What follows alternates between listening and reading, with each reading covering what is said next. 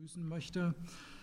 Antikapitalismus von rechts, Fragezeichen, Querfront, Fragezeichen. Das ist das Thema, um das es heute Abend gehen soll. Der Untertitel heißt, wie umgehen mit der Diskurspiraterie von AfD und neuer Rechter. Das heißt, diese Frage wollen wir sagen, nicht vortragsmäßig behandeln, sondern ein bisschen im Gespräch, im Austausch behandeln mit den zwei Gästen, die wir heute Abend eingeladen haben, die ich Ihnen erstmal eingangs vorstellen möchte.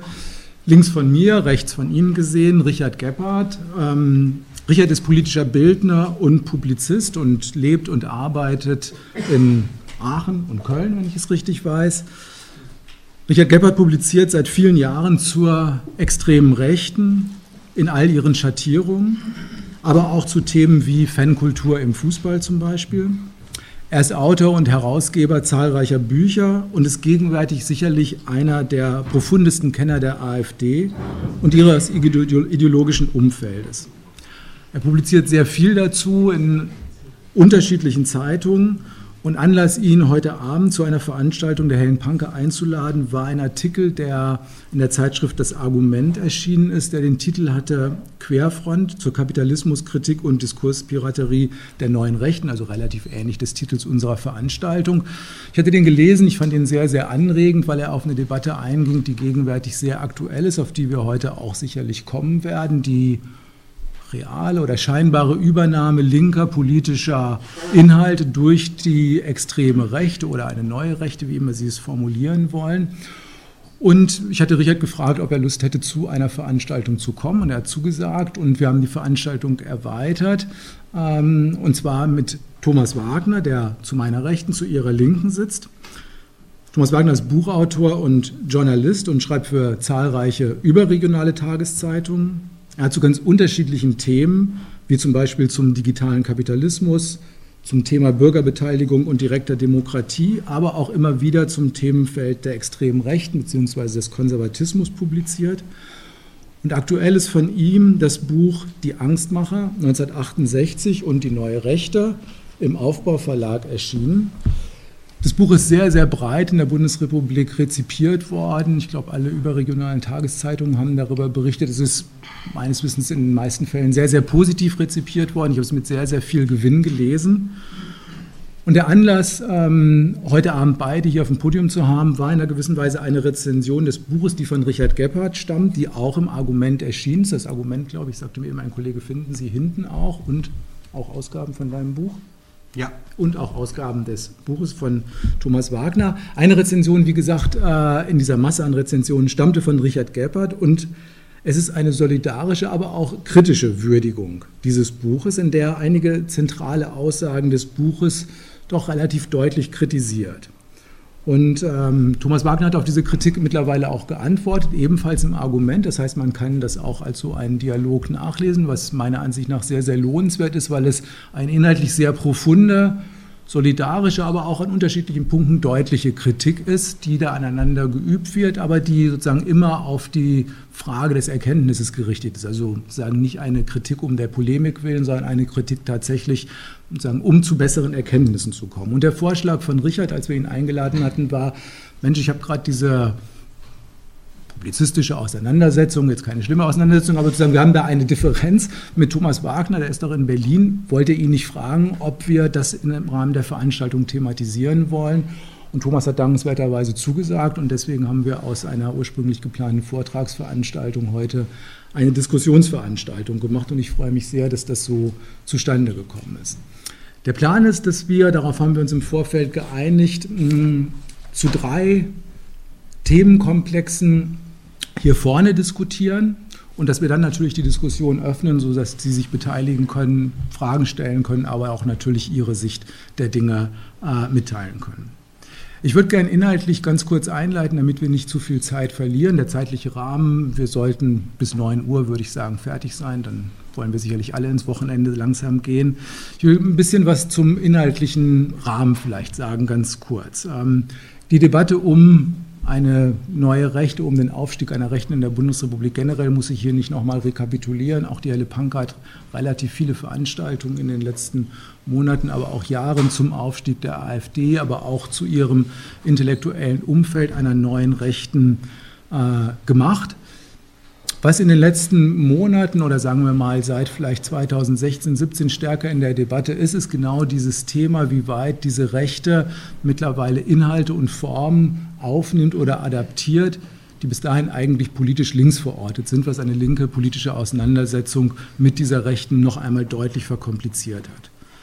Ich will es an zwei Punkten deutlich machen. Einmal einem inhaltlichen Punkt. Von Seiten der neuen Rechten findet man vermehrt Kritik am neoliberalen Modell des globalen Kapitalismus, an einem Menschenrechtsinterventionismus des globalen Westens, an der sozialen Schieflage. Es gibt also so etwas wie ein Antikapitalismus von rechts, ein Stichwort, was vielen sicherlich begegnet ist, der Antritt von sagen, Betriebsratslisten, die von dieser Rechten, teilweise aus dem Kreis der AfD zu den Betriebsratswahlen äh, jetzt im März äh, auf den Weg gebracht wurden und in einigen, an einigen Stellen auch mehr oder weniger erfolgreich waren. Was so ein Beispiel war, wie sich so ein Antikapitalismus von rechts auch organisatorisch ausformen kann und versuchen kann, sagen bis dahin linksbesetzte politische Formen für sich zu nutzen. Und es gibt aber auch auf einer, ich nenne es mal formalen Ebene Anleihen, das heißt Aktionsformen der klassischen, der antiautoritären Linken, die bisher dieser Linken zugeordnet wurden, werden von der Rechten übernommen. Die Identitären, vielen sicherlich ein Begriff. Auch dazu hatten wir vor einem Jahr eine Veranstaltung in der Hellen Panke. Über ihre Aktionen, die sie machen, Besetzungen von dem Brandenburger Tor, Ministerien, was auch immer, dem Stören von Veranstaltungen, ähm, das Stürmen von irgendwelchen Podien oder Theaterveranstaltungen. All das Formen, die man früher von einer Linken kannte, die heute von der Rechten adaptiert werden. Und zu beiden Punkten findet man, auch das spielt in dem Buch von Thomas, aber auch in den Artikeln von Richard eine Rolle, eine relativ verunsicherte Linke, was den Umgang mit dieser Rechten angehen soll. Wie reagiert man darauf? Die Rechte, das ist eine Kritik, die vor allen Dingen von Thomas in seinem Buch geübt wurde, reagiert vor allen Dingen mit, dem, mit Hausverboten, mit Diskussionsverweigerung, mit mehr oder weniger einem defensiven Umgang und dieser Frage, wie könnte, wie müsste eigentlich ein Umgang mit einer solchen Rechten, die in dieser Art und Weise auftritt, wie müsste der aussehen? Auch das soll ein Diskussionspunkt heute sein. Genug der Vorrede, ich würde gerne zu den Punkten kommen, die wir inhaltlich diskutieren wollen. Ich sage sie Ihnen vielleicht vorweg mal. Wir würden gerne einmal ein bisschen hier vorne über den Punkt reden, was ist eigentlich neu an dieser neuen Rechten? Was sind inhaltliche Punkte, die dort neu gesetzt werden oder ist das Altes, Bekanntes nur in neuer Form? Oder gibt es tatsächlich inhaltlich neue Formen und auch vielleicht welche interessanten Personen agieren da und was bringen Sie in diese Szene ein? Dann würden wir gerne in einem zweiten Punkt diskutieren, welche linken Einflüsse sind in dieser neuen Rechten relevant. Ich hatte einige genannt, sowohl formaler Art als auch inhaltlicher Art. Wie kommt es, dass die Rechte sich Inhalte der Linken bemächtigen kann? Was sagt das über diese Inhalte aus oder wie macht sie das? Und ein letzter Punkt sollte der Punkt sein, welche Grenzen hat der politische Diskurs? Das heißt auch die Frage, wie sollte ein Umgang mit dieser Rechten aussehen? Wie kann er aussehen? Was könnte produktiv sein? Was könnte vielleicht auch nicht produktiv sein? Ähm, vielleicht kommen wir zu einigen unterschiedlichen Ansichten. Vielleicht sind die Gemeinsamkeiten doch überwiegender. Das sind jedenfalls die Punkte, die wir gerne hier vorne diskutieren würden und zu denen ich Sie dann gerne auch einladen würde, mitzudiskutieren. Der erste Punkt, wie neu ist die neue Rechte? Das wäre ein Punkt, ich würde gerne mit Richard anfangen. Ähm, du hast zur neuen Rechten viel geschrieben, ja beide, sowohl Thomas in dem Buch sehr ausführlich, sehr inhaltsreich, sehr kenntnisreich diese neue Rechte und auch ihre Geschichte charakterisiert. Du hast ein paar Punkte daran kritisiert, ähm, aber meine Frage als erstes vielleicht an dich, was ist tatsächlich neu an dieser neuen Rechten? Ist es ein Aufguss dessen, was viele sagen, ja, die neue Rechte knüpft in einer gewissen Weise an der konservativen Revolution der Weimarer Zeit an? Oder ist tatsächlich dort etwas Neues zu finden, was diese neue Rechte heute modern macht und ihr sozusagen ein, der Rechten generell ein anderes Image gibt? Okay. Also es wäre mir übrigens recht, wenn ich ohne Mikro reden könnte. Ist das okay auch für die Leute, die hinten sitzen? Also das wäre jetzt hier für die Gesprächsdynamik besser, gerade wenn ich Zitate nachschlagen will oder hier vielleicht mit der PowerPoint-Präsentation etwas illustriere. Also zunächst mal sind auf der personellen Ebene die neuen Rechten die alten. Die Leute wie Karl-Heinz Weismann, Götz Kubitschek, Ellen Kositzer, führende Ideologinnen oder Bewegungsunternehmer haben ja eine lange Tradition. Das Institut für Staatspolitik das jetzt seit einigen Monaten, vielleicht schon Jahren durch die Medien geistert, 2000 gegründet in Bad Vilbel in Hessen, nicht ganz weit weg von Marburg. Das sind natürlich alte Strukturen, die wir da vorfinden. Was sich verändert hat, ist zweierlei. Zum einen haben sich die ideologischen Bezüge ein wenig verändert, als das beispielsweise in der neuen Rechten über die Fragestellung der Ökonomie, speziell hinsichtlich einer Kritik des Kapitalismus, forciert worden ist. Das ist ein Ausdruck, den wir in den letzten Monaten finden konnten. Die Sezession des Zweimonatsmagazins des Instituts für Staatspolitik, Chefredakteur ist Götz Kubitschek. Hier finden auch die Debatten statt zum Umfeld der AfD hat die neue Ausgabe Hegung und Enthegung genannt. Enthemmung, Hegung und Enthemmung. Und da finden sich Grundsatzessays drin zum Verhältnis zu Karl Marx, als auch ein Grundsatzreferat zur Frage der Kapitalismuskritik von rechts. Wie die genau aussieht und inwieweit die Einfluss nimmt auf die AfD, dazu vielleicht später nochmal mehr. Was mir entscheidend scheint, ist folgender Punkt. Ich habe die neue Rechte schon seit vielen Jahren beobachtet, allerdings in den Jahren um die 2000er herum relativ wenig dazu publiziert, weil mir diese Gruppe eigentlich entbehrlich schien. Die hat mich auf eine gewisse Weise interessiert, weil ich wusste, das sind Intellektuelle, die an einem Programm für eine Gegenelite sitzen. Aber es schien mir nicht sonderlich wirkungsvoll. Das, was seinerzeit in Bad Vilbel oder seit 2003 in der Sezession diskutiert wurde. Diese Intellektuellen hatten Einflüsse auf die Bundeswehrgruppierungen, die affine Positionen vertreten, auf Teile der deutschen Burschenschaften und auf ein bestimmtes Milieu rechtskonservativer Christinnen und Christen.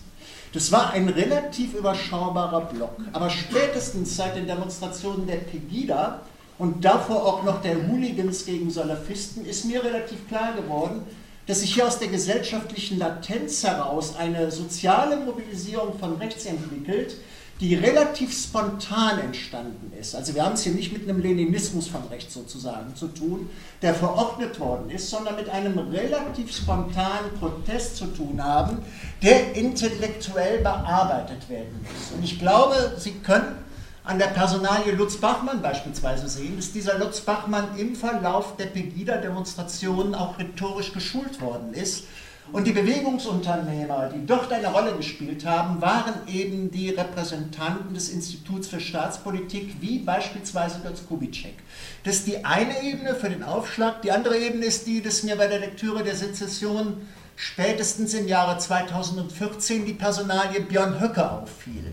Damals noch Politiker in Thüringen, der mit einem Vokabular an die Öffentlichkeit gegangen ist, das für Politikertypen relativ ungewöhnlich war.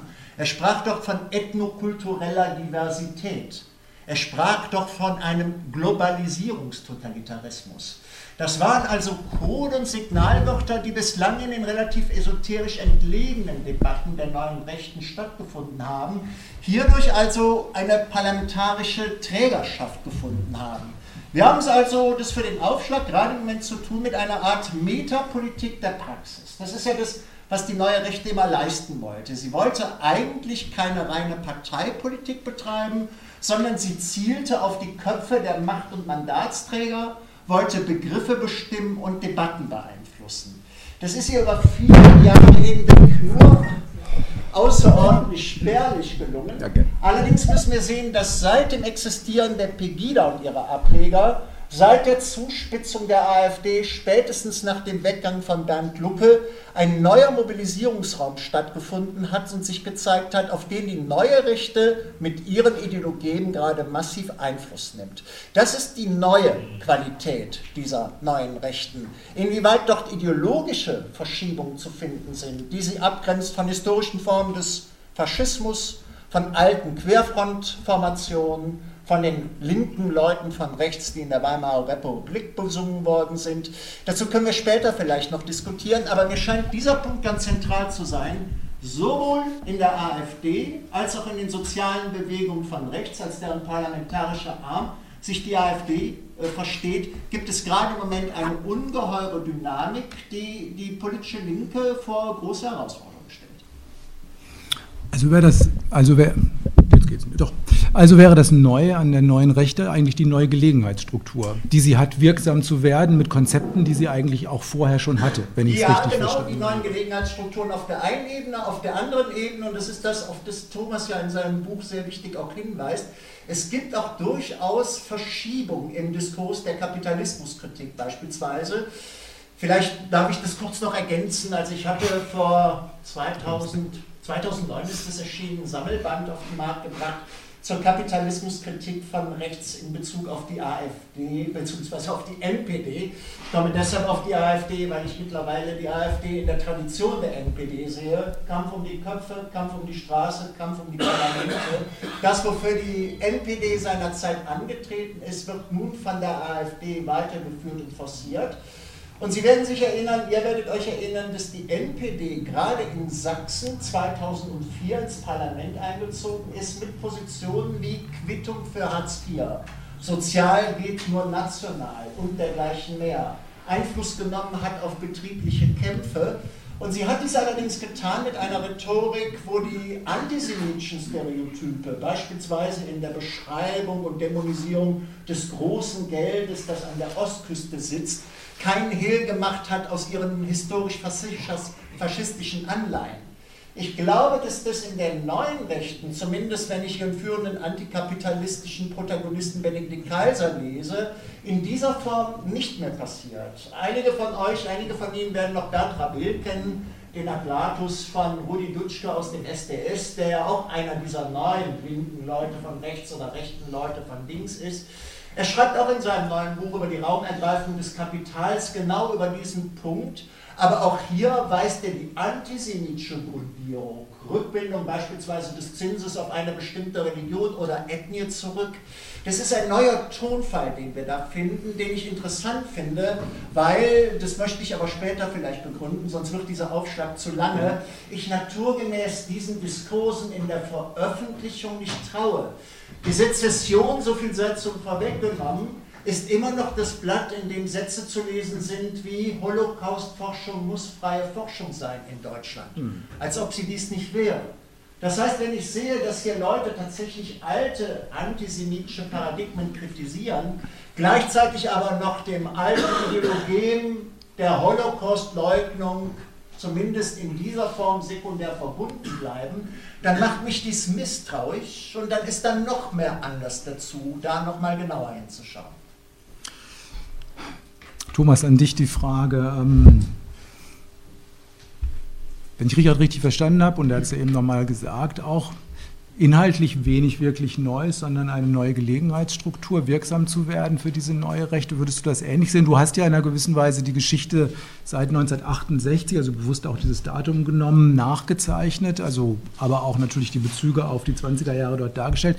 Hast du bei deinen Recherchen inhaltlich Erneuerungen feststellen können? Oder ist es ein Rückgreifen auf einen Ideologiefundus, den wir von der Rechten kennen? Oder hat sie den tatsächlich an sagen, die modernen Herausforderungen im neoliberalen Kapitalismus angepasst. Also ich stimme zu fast 100 Prozent mit dem ein, was überein, was Richard erzählt hat. Also kann es sozusagen ergänzen. Ja. Äh, ich sehe das mit der Gelegenheits, äh, mit dem Gelegenheitsmoment, würde ich sagen, ähnlich. Ich glaube, es gibt jetzt ein paar Jahre, in dem es diesem rechtsintellektuellen Kreis möglich sein wird, direkt in bestimmte Teile der AfD hineinzuwirken. Es gibt sozusagen da eine Kommunikation der kurzen Wege und es ist ganz klar zu sehen, dass äh, etwa Björn Höcke in, ähm, äh, seit Jahren, seit der öffentlichen Erscheinung tritt, die Stichworte, die Ideologeme aufnimmt und sozusagen öffentlichkeitswirksam in demagogische Reden ein, einpackt. Äh, und man kann es auch sozusagen in Veränderungen seiner Demagogie sehen, indem er halt beispielsweise einen stärker antikapitalistischen, in Anführungszeichen sozialistischen Drall reinbringt. Auf einmal sagt, die AfD müsse die ähm, Errungenschaften von 150 Jahre Arbeiterbewegung äh, äh, verteidigen und sie die einzige Partei, die das äh, äh, tun könne. Oder indem er neuerdings sagt, die soziale Frage, die sich heute stelle, sei nicht mehr, äh, sei die zwischen oben und unten, äh, vor anderthalb Jahren hat er noch gesagt, die heutige soziale Frage sei die zwischen innen und außen.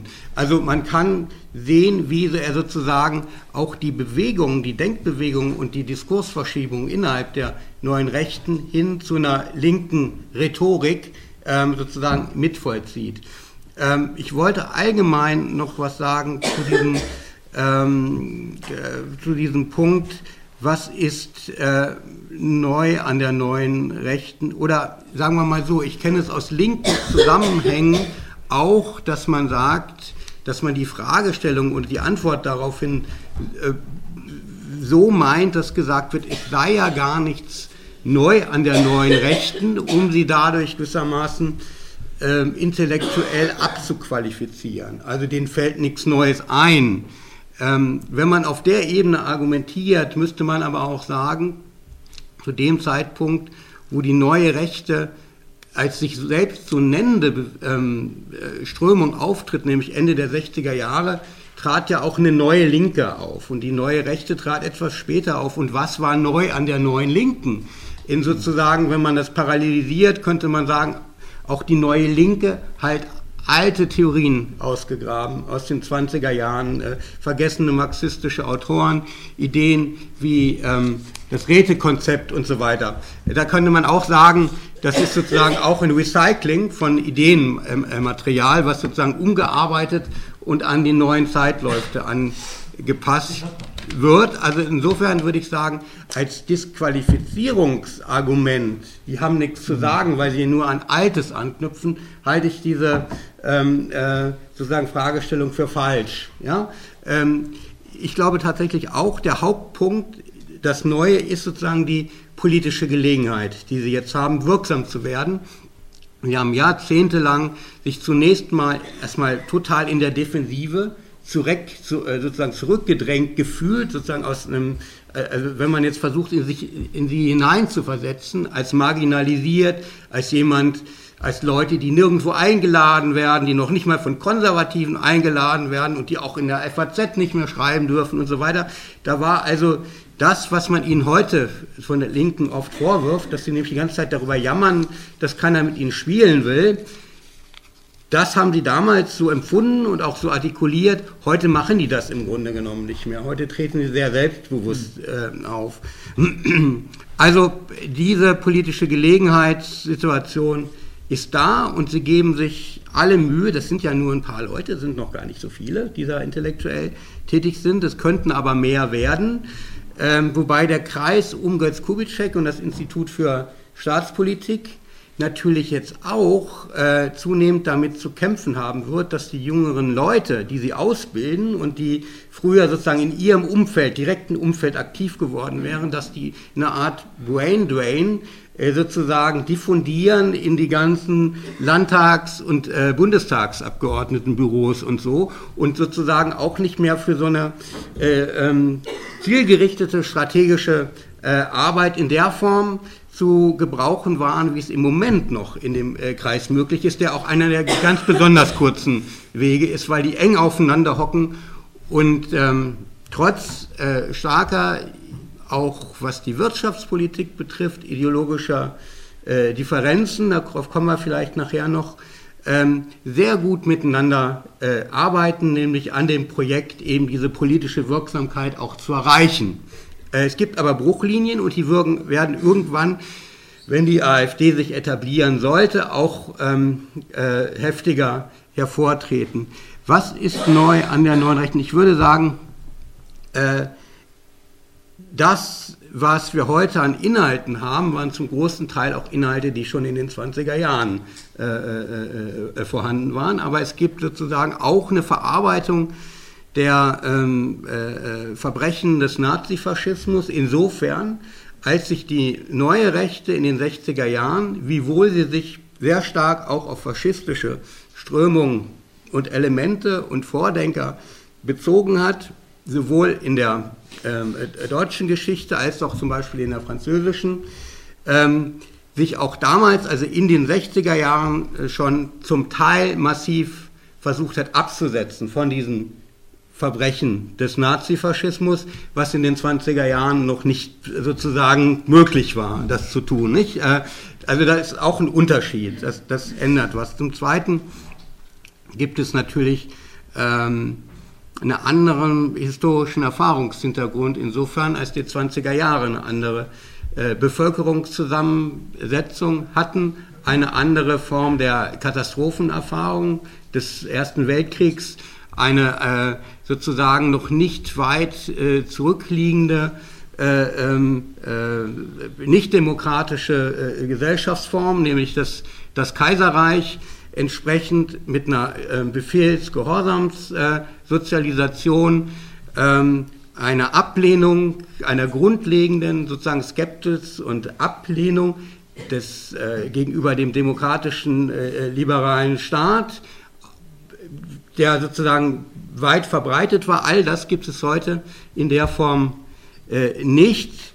Und ich habe ja mit einigen Vertretern der neuen Rechten gesprochen. In einer gewissen Weise war es für mich interessant, im persönlichen Gespräch zu merken, dass man gemeinsame Sozialisationserfahrungen hat. Also man kann merken, wenn man mit Ellen Kositzer äh, sich unterhält, dass sie mal enge sozusagen äh, äh, Erfahrungen gemacht hat mit äh, der Grufti-Szene ja, in, den, in den 80er Jahren.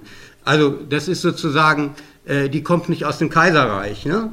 Ähm, oder äh, dass sie Lieder von den Smiths kennt und, und so weiter. Und das, äh, das merkt man. Nicht? Das, ist was, äh, das ist nicht die Ebene der ähm, politischen äh, äh, Ideologie, sondern das ist sowas wie eine allgemeine kulturelle Sozialisation. Und ich glaube, dass das auch zum Tragen kommt ähm, in, äh, bei den Identitären. Und ich glaube, dass sich da auch wiederum die neue Rechte, die sich selbst neue Rechte nennt, ist ja eine über 50 Jahre alte Erscheinung mittlerweile. Und die Ältesten, die in den, äh, sozusagen heute in den 70ern sind, haben andere äh, ähm, Sozialisationserfahrungen, sind zum Teil äh, kommen zum Teil aus vertriebenen Familien und so weiter. Äh, die, ähm, äh, also bei Henning Eichberg konnte man merken, er ist nachher Linker geworden, hat sich der Partei, der Sozialistik äh, Volkepartei in Dänemark angeschlossen und hat ähm,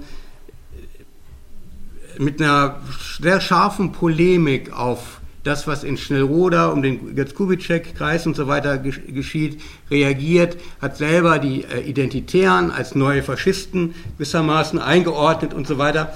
Also ist viel schärfer als ich in meinem Buch in der Ausdrucksweise gewesen, wenn er äh, über die neue Rechte oder die Jüngeren äh, in der neuen Rechten gesprochen hat, hat aber bis zum Ende gesagt, er trauert seinem untergegangenen schlesischen Volk nach. Ja? Und das ist, glaube ich, eine, eine ähm, generationsspezifische äh, äh, Erfahrung von Leuten, die, die aus diesem vertriebenen äh, Milieu auch kommen. Also das war so ein Henning, Henning Eichberg. Ähm, ja, und die Frage eben, aber das habe ich glaube ich schon, schon mit beantwortet, die Frage, ob man oder was man oder ob man die neue Rechte als als neu bezeichnet, hängt auch immer ab von dem historischen Ausschnitt, hm. äh, äh, den man wählt. Also viele Sachen, die den Benedikt Kaiser, der Name ist ja eben schon gefallen, beschäftigen, haben auch andere linke Rechte oder rechte Linke in den 20er Jahren beschäftigt. Ne? Also die Frage, kann man bestimmte Versatzstücke ähm, rechter, sagen wir mal, ähm, äh, Nestwärme, äh, Sehnsucht, äh, mit, äh, mit einer Analyse der Verwerfung verbinden, die aber sozusagen aber plausibel ist. Und äh, sie haben dann eben marxistische äh, Theorieansätze auch schon in den 20er Jahren entdeckt. Und ich glaube, diese gleiche Ernst Niekisch wäre wär so, so ein Beispiel in, den, in, in dieser Zeit. Und Benedikt Kaiser, würde ich sagen, ist insofern nicht neu, als er auch genau diese Art von Zugang hat. Lass mich da mal gerade einhaken, ähm, um vielleicht auch auf ein paar der Protagonisten zu kommen. Benedikt Kaiser, ich weiß gar nicht, ob der Name hier allen was sagt, muss glaube ich nicht jedem was sagen. Ähm, mir ist ja auch erst seit einiger Zeit geläufig. Äh, aber ihr schreibt beide über den. Ja? Der spielt eine Rolle in deinem Aufsatz im Argument und der spielt auch eine prominente Rolle in deinem Buch. Ähm, Kannst du ihn vielleicht kurz mal ähm, charakterisieren? Also ein junger Mann, der sagen, innerhalb dieser Rechten unterwegs ist, aber mit klar, wie du es beschreibst, antikapitalistischen Positionen, mit jemandem, der sich für marxistische Theoriebildung interessiert. Ähm, das ist ja erstmal was, was einem auf den ersten Blick doch relativ widersinnig erscheint. Und glaube ich, ein Punkt, wo ihr auch eine unterschiedliche Einschätzung habt, wie tief dieser Punkt geht. Würde mich interessieren, wenn du ihn vielleicht mal kurz charakterisierst und du nochmal ähm, sagen, deine Sicht auf ihn darstellst. Ich würde jetzt äh, tatsächlich auch ein Zitat bringen. Ähm, und zwar, der junge Mann ist 30, arbeitet als Verlagslektor in Götz Kubitscheks Verlag Antaios und ist ein sehr fleißiger Autor und Rezipient vor allen Dingen äh, linker Bücheraufsätze, ist Argumentleser, ist junge Weltleser ähm, hat alles, was im Moment sozusagen in der Linken Rang und Namen hat, äh, quasi rezipiert oder auf dem Schirm. Das heißt, er will es wenigstens dann noch äh, lesen, wenn er zur sozialen Frage sich äußert, benutzt er das Material, äh, was äh, Butterwegge sozusagen aufbereitet hat, auch in internen Diskussionen, die man dann in der Sezession nachlesen äh, äh, kann. Und über den schreibt jetzt ähm, Götz Kubitschek folgendes. Es mehren sich in der jungen, man könnte auch sagen, neuesten rechten Stimmen, die Folgendes tun. Da ist vom Neoliberalismus die Rede, vom Finanzkapitalismus, von absoluter und relativer Armut, von antikommunistischer Bourgeoisie, und den Produktionsmitteln, die ihrer Enteignung und Verstaatlichung harten, damit die Ausbeutung derer, die nur ihre Arbeitskraft und Zeit anzubieten hätten, beendet würde. Das ist sozusagen die, die Charakterisierung von Götz Kubitschek, ähm, äh, die Götz Kubitschek vornimmt. Äh, er meint damit vor allen Dingen Benedikt Kaiser und die jungen Leute, die seinen Ideen sozusagen nachhängen. Und er setzt dem entgegen, ähm, es kam so viel aus dem Nähkästchen über diese Fragen bereits zu heftigen internen Debatten. Zur Auseinandersetzung darüber, ob es der Kapitalismus an sich sei, gegen den man einen Entwurf zu stellen habe. In diesem Zusammenhang fielen und fallen Begriffe und jetzt kommt sozusagen die äh, Seite der Kubitschek eher äh, zuneigt, Klassenkompromiss, Ordoliberalismus und soziale Marktwirtschaft. Aus rechter Sicht Beispiele für austarierende, die Auswüchse, Auswüchse des Freidrehens eingehende, äh, einhegende konservative Konzepte, die wiederum von der neuesten Rechten als Symptombekämpfung und Bemäntelung einer grundlegenden Fehlstellung abgetan und belächelt werden. Also da wird sozusagen aus der Eigensicht, der Eigenwahrnehmung von Kubitschek bilden sich gewissermaßen zwei Lager.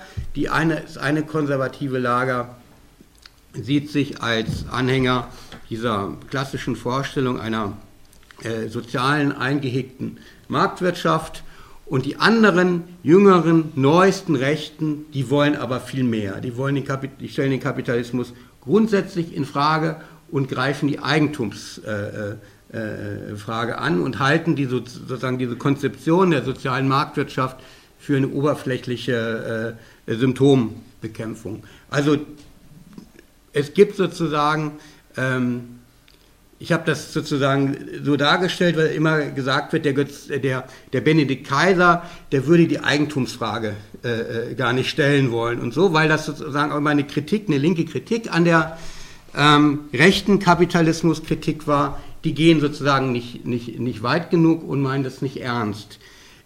Ich äh, nehme das so wahr, dass zumindest in den internen Diskussionen genau äh, eine tatsächlich linke Position dem Kaiser vor, vorgeworfen mhm. wird. Und zwar eine, die in diesen Fragen, in diesen Punkten, nicht in allen Punkten, aber in diesen Fragen, was die Wirtschaftsverfassung äh, betrifft, ähm, möglicherweise eine linke ist.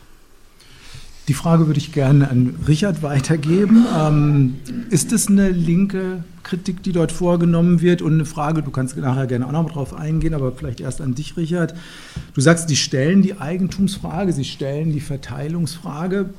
Welche positive Vorstellung steht dahinter oder gibt es eine? Also wie soll denn das Eigentum verteilt werden? Soll es ähm, sagen, verstaatlicht werden? Soll es Volkseigentum werden? Wer ist das ja, Volk? Das ist ja ein Begriff, der dort gerne benutzt wird. Gibt es so etwas wie eine Klassenfrage auf der Rechten oder ist das nach wie vor eine völkische Frage? Das wären meine Fragen. Also es ist natürlich ein bisschen eine undankbare Situation hier bei einer Podiumsdiskussion, weil das müsste man am Material erarbeiten. Ich habe euch, ich habe Ihnen hier mal ein O-Ton von Benedikt Kaiser aus seiner Schrift Querfront ähm, mitgebracht. Ich kann da die Eigentumsfrage nicht entdecken. Und ich muss gerade überlegen, in den Sachen, die ich von ihm gelesen habe, wo er das wirklich so offensiv macht, weil das, was in diesen rechten Diskursen als Sozialismus bezeichnet wird, schon bei Möller-Völlenbruck beispielsweise, ist ein anderes Wort für Volksgemeinschaft. Das ist die klassische Diskurspiraterie schon in der historischen Rechten der Weimarer Republik gewesen, diese Umdeutung tatsächlich zu vollziehen. Um einen tatsächlich auch im normativen Sinne linken Begriff einzuführen, müsste man Klassenpolitik betreiben. Das sehe ich hier nicht. Ich sehe eher ein Nachhalt alter korporatistischer Vorstellungen von Ständestaatlichkeit, vom Nachhall einer Herrschaft der Einhebung beispielsweise oder Einhemmung dann in diesem Fall. Für eine linke Politik gehört nicht nur die Klassenpolitik dazu, auch der Antifaschismus. Das entfällt hier aus naheliegenden Gründen. Dazu käme auch eine internationalistische Tradition, anders als bei Henning Eichberg, der seine eigene Vorstellung hatte von der Solidarität als Zärtlichkeit der Völker. Du hast ja eben ein Beispiel jetzt schon äh, zu dann eben genommen. Auch die Gleichheitspostulate kann ich in dieser Form nicht erkennen, im Sinne tatsächlich dann eben von sozialen und politischen Rechten in dem Punkt. Ich möchte es mal illustrieren an dem Nachhalt dieser Kapitalismuskritik von rechts, wie sie dann tatsächlich bei Björn Höcke klingt. Also Björn Höcke, der ein eifriger Leser der Sezession ist, der nach eigenen Angaben sein geistiges Manner aus dem Institut für Staatspolitik bezieht, also doch zumindest sekundär geschult worden ist durch die Lektüre und gelegentliche Besuche. Er sagt uns also, die neue deutsche soziale Frage des 21. Jahrhunderts ist also die Frage über die Verteilung unseres Volksvermögens nicht von oben nach unten, nicht von jung nach alt, sondern über die Frage der Verteilung unseres Volksvermögens von innen nach außen. Und dieses Innen ist doch doppelt belegt oder eigentlich dreifach belegt. Das eine ist relativ naheliegend, dieses Außen, das sind die Flüchtlinge die Geflüchteten, die quasi zu Invasoren dämonisiert sind. Wir sehen aber, wenn wir beispielsweise von Höcke reden, lesen wie in Kompaktmagazinen wieder den Raubtierkapitalismus, weil ausdrücklich schreibt, die AfD müsste die Partei der Anwälte der Armen sein dann redet er da von multinationalen Konzernen dann ist dieses Außen neben den Geflüchteten eben auch das globalisierte Kapital in seinen führenden Fraktionen, das diese Fluchtbewegung zunächst erst hervorruft. Und flankiert, so lautet die Logik weiter, wird dieser Prozess durch die blöd Klasse in Berlin das ist die eine Ebene, aber eben auch durch die Antifa und die Linksliberalen, die mit ihren Diversity-Postulaten diesen Umbruchprozess dieser Raumerweiterung des Kapitals tatsächlich dann eben noch den ideologischen Beigeschmack oder das ideologische Beiwerk nennt. Ich kann in dieser Zuweisung keinen linken Aspekt erkennen. Und ich kann das auch hier, wenn wir beispielsweise uns das Schlüsselorgan anschauen der französischen neuen Rechten, bei der Fragestellung der neuen Rechten generell nicht entdecken. Das ist die Zeitschrift Element, die ist begründet worden von Alain de Benoit, einem der führenden Vordenker des Grès. Ich übersetze es jetzt direkt ins Deutsche, was das heißt. Das ist die Gruppe zur Erforschung und Studium der europäischen Zivilisation. Die ist gegründet worden im Januar 1968 und gilt als eine Art Parallelentwicklung zu 68 Pariser Mai. Ich widerspreche dem. Das wäre meine Differenz zu Thomas beispielsweise. Die neue Rechte ist in erster Linie ein Produkt der alten Rechten und nicht der neuen Linken. Zeitschriften wie Junges Forum, führend für die neue Rechte, gab es schon seit 1962. Da wussten wir über die Untersuchungen des politischen Bewusstseins der Studenten noch überhaupt nichts über 68. Wir sehen schon hier, dass Globalisierungskritik, also da oben Demonetisation, das ist das französische Wort für Globalisierung, immer verbunden war gleichzeitig Gegenteil. Was End, Endmundial, Endglobalisierung. Ja, ja, genau, natürlich. Ne? Entglobalisierung im Sinne einer Kritik der Globalisierung durch die neue Rechte, für die symbolisch dann eben der Warenkapitalismus durch Coca-Cola äh, dann symbolisiert ist. Aber wenn ihr euch das hier anschaut über den anderen großen Austausch in der Mitte mit dem Roboter das Bild, der große Austausch, dann wird dem Kapital das Interesse unterstellt, eine neue industrielle Reservearmee zu schaffen, die dann tatsächlich auf den Arbeitsmärkten dem deutschen Proletariat entgegengesetzt wird. Und das ist der Punkt, auf den ich hinaus will. Das ist noch die alte nationale Logik. Das ist natürlich noch eine Logik, die in der Form keine Klassenformierung kennt, sondern stattdessen mit der Kategorie des Volkes eben spielt und eine völlig andere Kapitalismuskritik dann eben hat. Für mich ist das doch in der Zuspitzung immer noch das Echo dieser alten Formel, sozial geht nur national, mit anderen Bildern, mit anderen Motiven. Und ich würde davor warnen, diesen Links-Rechts-Vergleich dort zu stark zu setzen und ihn zu überpontieren, weil schon auf der historischen Ebene die neue Rechte kein Produkt beispielsweise einer Reaktion von 68 ist, sondern dass das aus meiner Sicht noch tiefer liegt. Wenn wir uns anschauen, das vielleicht als zusätzlicher Seitenstrang, wer die neue Rechte seinerzeit gebildet hat. Aktion Neue Rechte war ein Konglomerat von Biografien, in dem neben der eben bereits erwähnte Henning Eichberg auch jemand wie Michael Kühn eine Rolle gespielt hat. Und wenn wir uns anschauen, wer gerade im Institut für Staatspolitik das große Wort führt, dann ist es nach dem Weggang von Karl-Heinz Weismann, der sich mit Götz Kubitschek in Fragen der Strategie und Ausrichtung überworfen hat, ein gewisser Thor van Waldstein. Das ist kein Pseudonym, der heißt wirklich so, das ist ein Dr. Dr. Thor van Waldstein, Staatsrecht und Schifffahrtsrecht, der kommt aus der alten Struktur der NPD und der jungen Nationaldemokraten und hat eben auch in den jungen Nationaldemokraten dieses französische Denken, dieses Denken von Alain de Benoit, popularisiert. Und wenn wir Thor von Waldstein in seinen Reden, die er mittlerweile in Schnellroda hält, aufmerksam zuhört, dann sagt er der Bundesrepublik Deutschland beispielsweise, dass sie das falsche System sind und dass die Deutschen zumindest als Bundesrepublikaner im falschen System leben. Damit ist aber keine Systemkritik gemeint, wie wir sie von links kennen, in Form einer Kritik der Lohnarbeit, in Form einer Kritik der Abschöpfung des Mehrwerts beispielsweise, sondern damit ist das alte Interregnum-Denken gemeint von Armin Mohler, die Bundesrepublik Deutschland eigentlich als illegitime Zwischenregierung ein falsches System im Ablauf der eigentlich von den Alliierten klein gehaltenen deutschen Geschichte.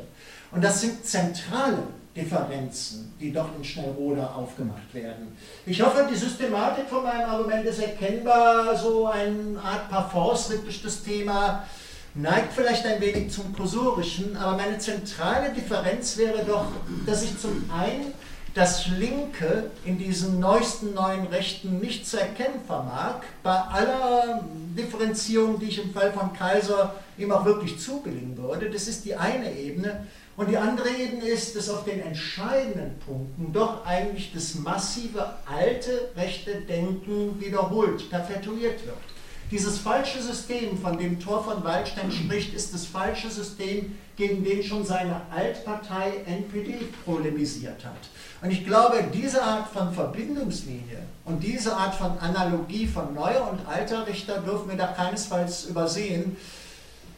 Zu Ernst Nikic noch ein Wort, das sind für mich alles die Säulenheiligen der neuen Rechten, die jetzt auch hier in diesem Aufsatz zum Thema Antikapitalismus wieder rehabilitiert werden. Für mich sind die seit Reinhard Opitz eigentlich erledigt. Also wenn das hier jemand einordnen kann dann. Ne? Also die Art von Kapitalinteresse, das damit verbunden gewesen ist letztendlich mit diesem Denken. Diese Art auch von Verwirrung, die es gestiftet hat dann in den jeweiligen Zusammenhängen durch Zeitschriften wie Widerstand beispielsweise. Das ist ein entscheidender Punkt. Der letzte Punkt ist, diese Rezeption linker Autoren durch die neue Rechte, für uns heute Abend exemplarisch durch Benedikt Kaiser, der paraphrasiert und zitiert hier auch Frigga Haug oder hier in der neuen Sezession wird die Kritik der wahren Ästhetik von Wolf Haug nochmal ausdrücklich gelobt. Ich glaube, dass das das sogar ernst meint. Aber was ist denn die Schlussfolgerung daraus? Das ist eine Schlussfolgerung daraus, dass die neue und alte Rechte extrem theorieschwach ist und eben auch die Okkupation andere Gedanken braucht, um sich selber vitalisieren zu können. Und da sollten wir den Leuten dann doch auf dieser Stelle hm, keinen Kredit geben. Was ich an Thomas Buch so erfrischend fand, war, dass er sich das Differenzierungsvermögen wirklich auch auferlegt hat. Jeder Neofaschist selbst hat das Recht darauf, richtig zitiert zu werden. Und mir ist schon aufgefallen, dass in diesem Feld der neuen Rechten auch einfach viel in die Luft geblasen wurde, von dem ich dachte, dass das nicht adäquat dann eben beschrieben ist.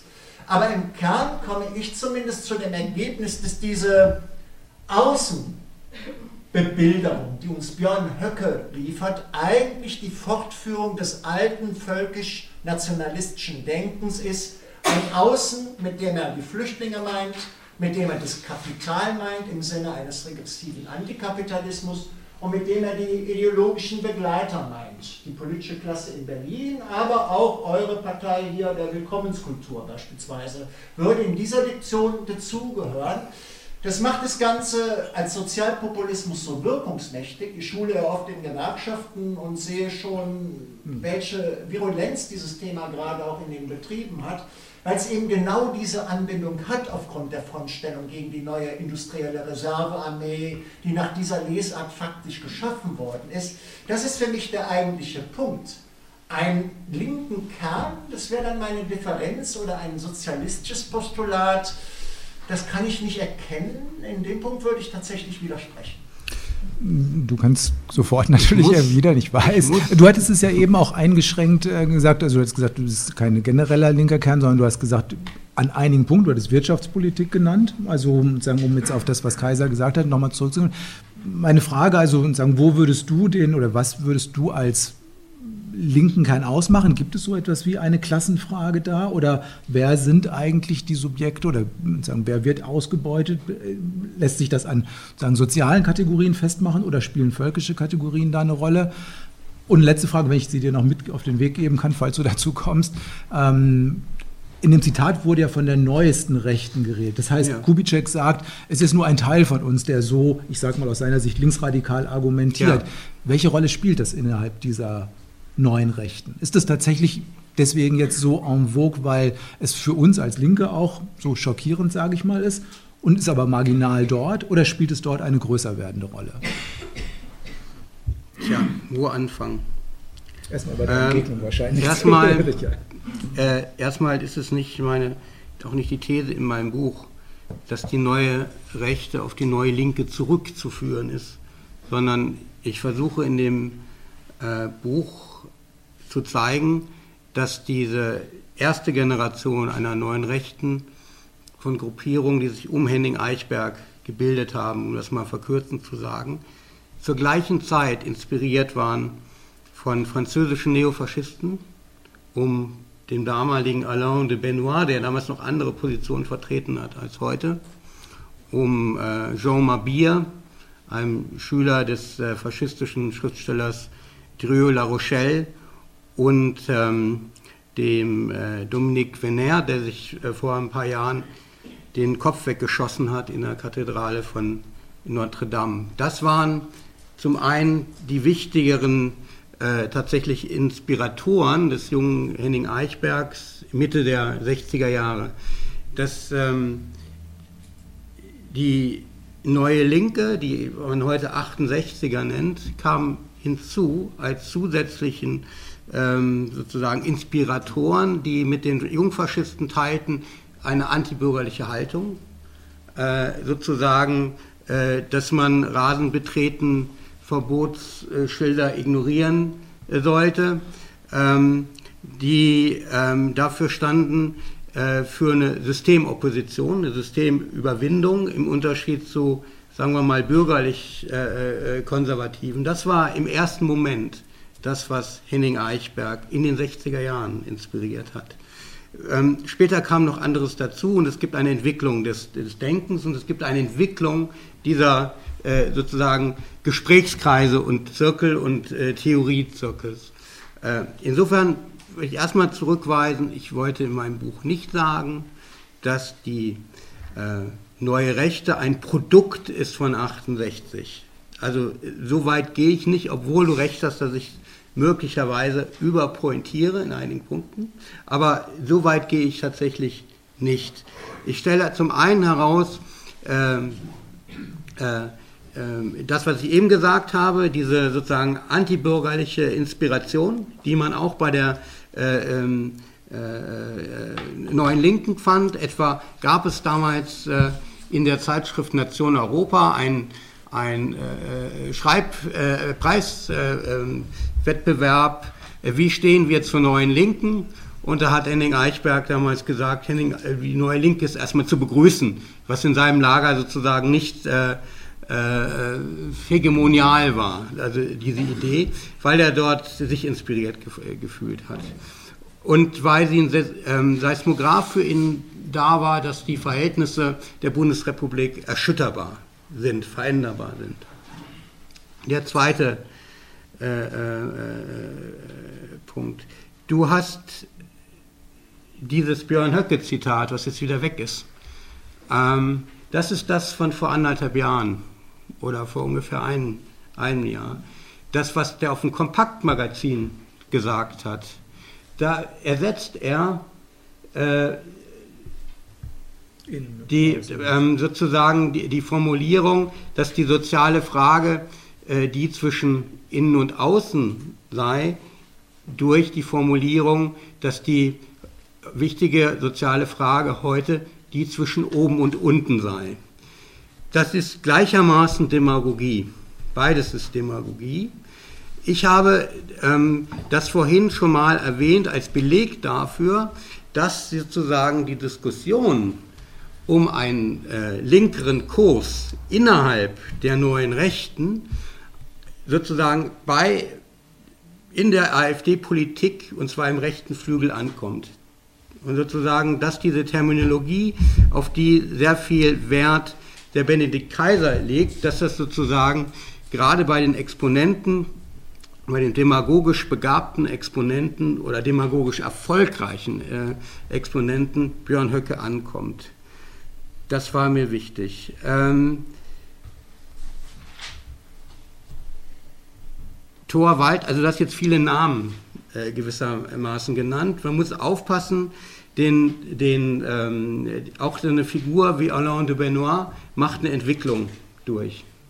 Der ist nicht mehr derselbe, wie er in den 60er Jahren war. Der war in den 60er Jahren extremer Rassist. Das ist er heute nicht mehr. Ähm, ich habe diese Autobiografie gelesen, in der er darüber schreibt, dass er ähm, erschüttert war, wie Pinochet mit, den, mit seinen linken Freunden umgegangen ist. Ne? Und dass er aus diesem Grund halt äh, äh, jede Form von Diktatur ablehnt. Das hätte er in den 60er Jahren noch nicht gesagt, nicht? Äh, in, in so einem Kontext. Auch diese Leute machen eine Entwicklung durch. Was mir aber jetzt, das ist nur eine Randbemerkung, von denen du ja auch einige gemacht hast, was mir wichtig ist, ist der Punkt, mir geht es nicht darum zu sagen, Benedikt Kaiser ist ein Linker. Das wäre ein Missverständnis. Mir geht es darum zu sagen, ähm, dass es sein kann, dass auch rechte Versatzstücke linken, linke Analyse und äh, Elemente linken Denkens versuchen können zu inkorporieren in ihren eigenen Kontext und dass das äh, ein Gesichtspunkt ist, den man auf dem Schirm haben muss, wenn man ihre sozusagen politische Wirksamkeit versucht einzuschätzen. Und in dem Zusammenhang, und jetzt komme ich auf deine Frage zurück, äh, hat das eine Relevanz. Also wenn das nur bei Kositza und äh, Kubitschek am Kaffeetisch passieren würde, hätte das natürlich überhaupt gar keine Relevanz. Tatsächlich ist es aber so, ähm, dass dieser relativ kleine Kreis von Leuten ähm, gewissermaßen, naja, äh, eine katalysatorische oder sagen wir mal eine Treibriemenfunktion hat. Und äh, es gibt diesen Verein 1%, der Verein 1%, der gegründet wurde von Götz Kubitschek, äh, Philipp Stein, dem Sprecher der deutschen Burschenschaft, der befreundet ist mit Benedikt Kaiser und immer, wenn Benedikt Kaiser was veröffentlicht, äh, in den Kommentar drunter schreibt, finde ich auch. Ja? Ähm, sozusagen als Sprecher der deutschen äh, äh, Burschenschaft, der diesen Linkskurs nicht selber argument, also diese linken Elemente nicht selber äh, in der Form nach vorne bringt, aber immer unterstützt als Sprecher der deutschen Burschenschaft. Und dieser Verein 1% ist mitgegründet worden, auch von Jürgen Elsässer, der äh, wichtiges für die sozusagen diese, diese Bewegungsrechte ähm, ein wichtiges Publikationsorgan hat, nämlich Kompakt, und der immer vorgehabt hatte, so eine Art Querfront zu bilden. Ne, so eine Volks, Volks, ne, äh, und äh, der mit diesem Vorhaben vorläufig gescheitert ist, weil immer mehr Linke, also die Linken, die anfangs dabei waren, nach und nach ausgestiegen sind, sodass er am Ende sozusagen nur noch Rechte dabei hatte. Das ist aber revitalisierbar. Das ist, kann er wieder zurückholen. Ne? Das, das geht. Und dieser Verein 1% hat diese Betriebsratskampagne äh, angeleiert, die mit dem Clou arbeitet, gewissermaßen, äh, wenn man äh, äh, in einem Betrieb ist und man hat bestimmte Meinungen, ja, dann ist es schwer, sie im Betrieb zu äußern, ohne von linken Gewerkschaftern gemaßregelt zu werden oder irgendwie ausgegrenzt oder so. Das ist das, was Sie in Ihrem Video sozusagen ja, hervor äh, äh, äh, vorausstellen. Und ich glaube, dass es eine gewisse ähm, äh, Chance hat, bei Leuten anzukommen. Und sie waren nicht ganz unerfolgreich. Es sind noch kleine Zahlen von Betriebsräten, die gewählt wurden vom Zentrum äh, Automobil. Aber es gibt beispielsweise in Stuttgart-Sindelfingen ja eine Steigerung um 50 Prozent, was aber immer noch bescheidene, bescheidene äh, Zahlen sind. Ähm, die haben eine Art äh, äh, Gewerkschaftszeitung gemacht, veröffentlicht. Da publizieren Benedikt Kaiser, Jürgen Elsässer, Björn Höcke, Philipp Stein, äh, äh ich glaube Hilhuber auch ähm, und ein, zwei andere Leute vom, vom Zentrum Automobil, wo dieses Du kannst nachher, Stefan. Das kommt sozusagen zusammen, ja. Ähm, und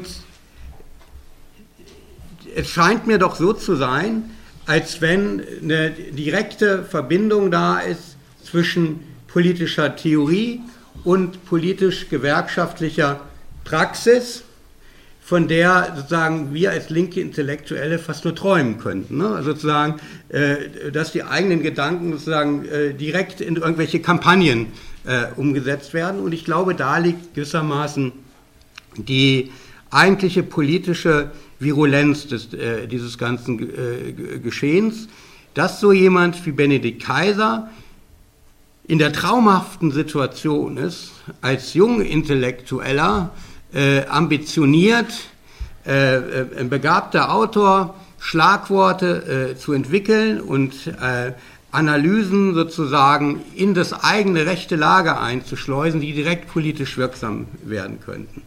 Und ich glaube, dass, ähm, und jetzt bringe ich mal meine, äh, meine These zu Ende, ich glaube, es gibt den Versuch dieser, ich habe auch mit Philipp Stein, nachdem ich mein Buch geschrieben habe, einen Nachmittag lang gesprochen. Es gibt bei diesen äh, jungen äh, Rechten das Bedürfnis, so eine Art ähm, sozialpatriotische Bewegung, würden Sie es nennen. Linke würden es faschistische Bewegung äh, aufzubauen. Eine faschistische Bewegung äh, im idealistischen Sinne, die sozusagen alle Verbrechen wegdenkt. Äh, äh sozusagen ähm, Mussolini hat seine eigenen Ideale und Ziele nicht umgesetzt.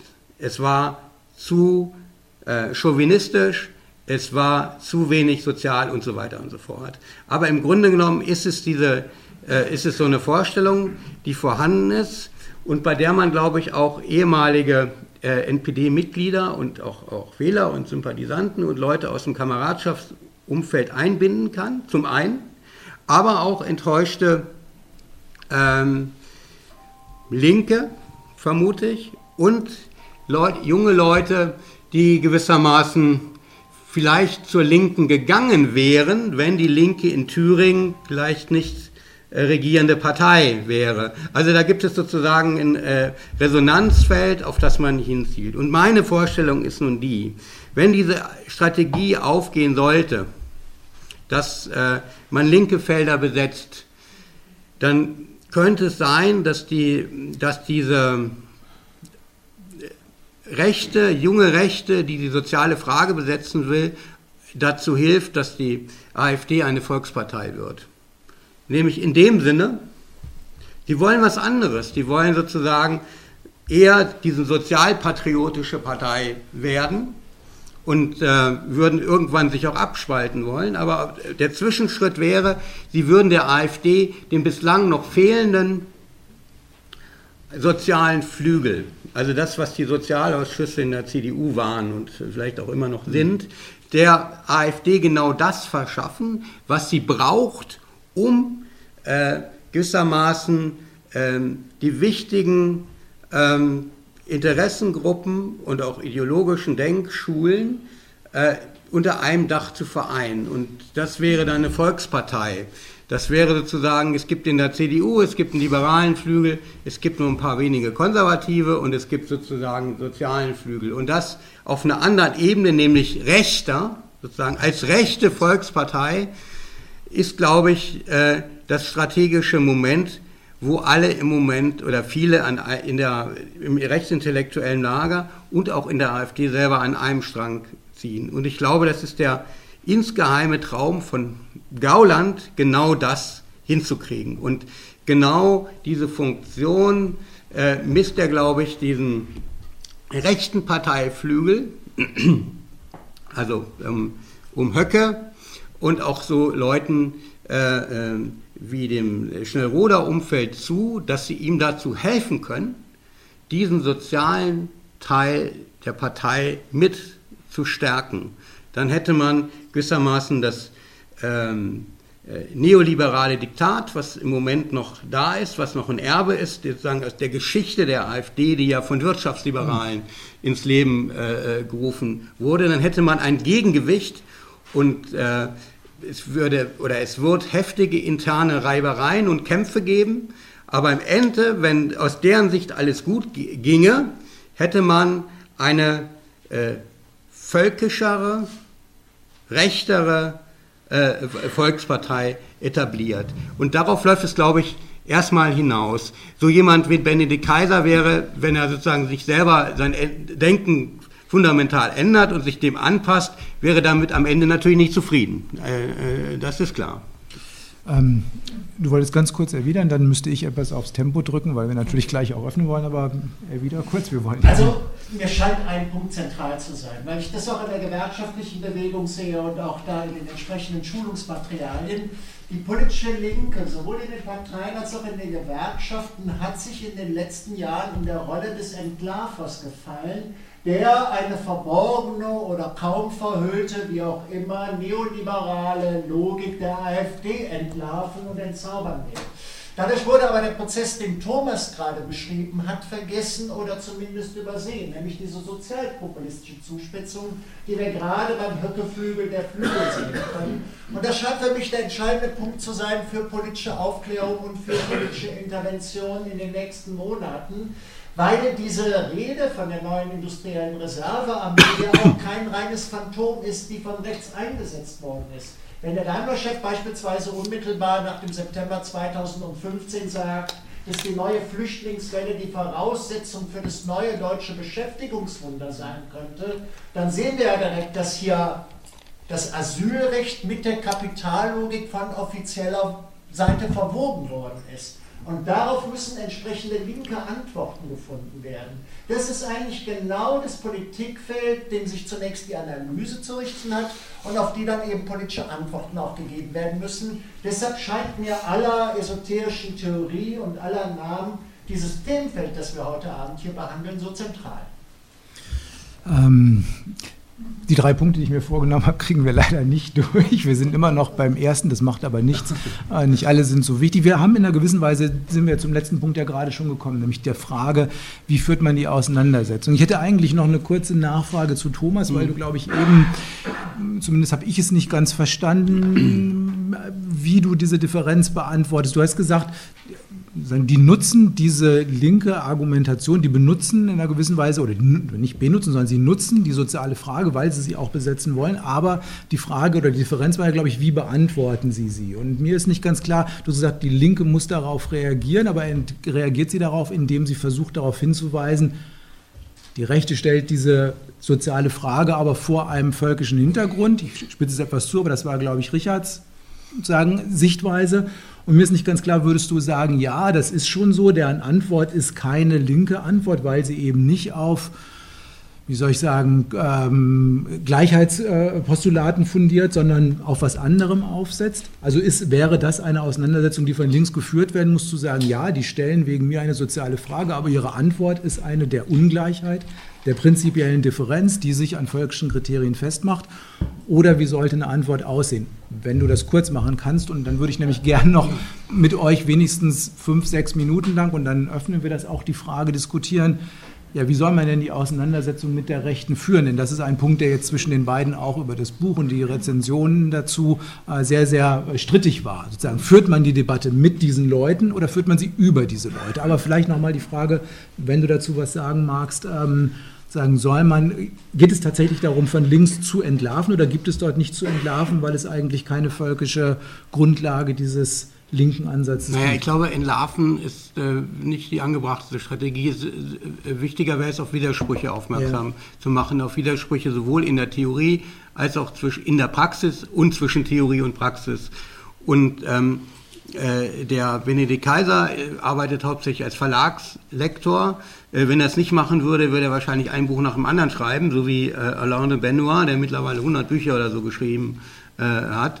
Ähm, der sieht selber ähm, die Notwendigkeit, das, was Linke vorgelegt haben, auszuschlachten, weil er in seinem eigenen Milieu viel zu wenig Anknüpfungspunkte hat, um Problemstellungen produktiv zu bearbeiten, die die ihn interessierenden Fragen, nämlich vor allen Dingen die soziale Frage, betreffen. Das ist so. Äh, das, was dort im Raum steht, deswegen, ähm, es gibt diese ganzen Schriften doch nicht. Und insofern, wenn äh, Richard sagt, äh, in der Querfront habe ich das nicht gefunden oder so, dann hat er natürlich recht, steht auch nicht drin. Das ist ein Büchlein von vielleicht äh, 80 Seiten äh, äh, oder so. Und genau deswegen habe ich dieses Zitat gebracht, äh, was Götz Kubitschek über die internen Diskussionen sagt.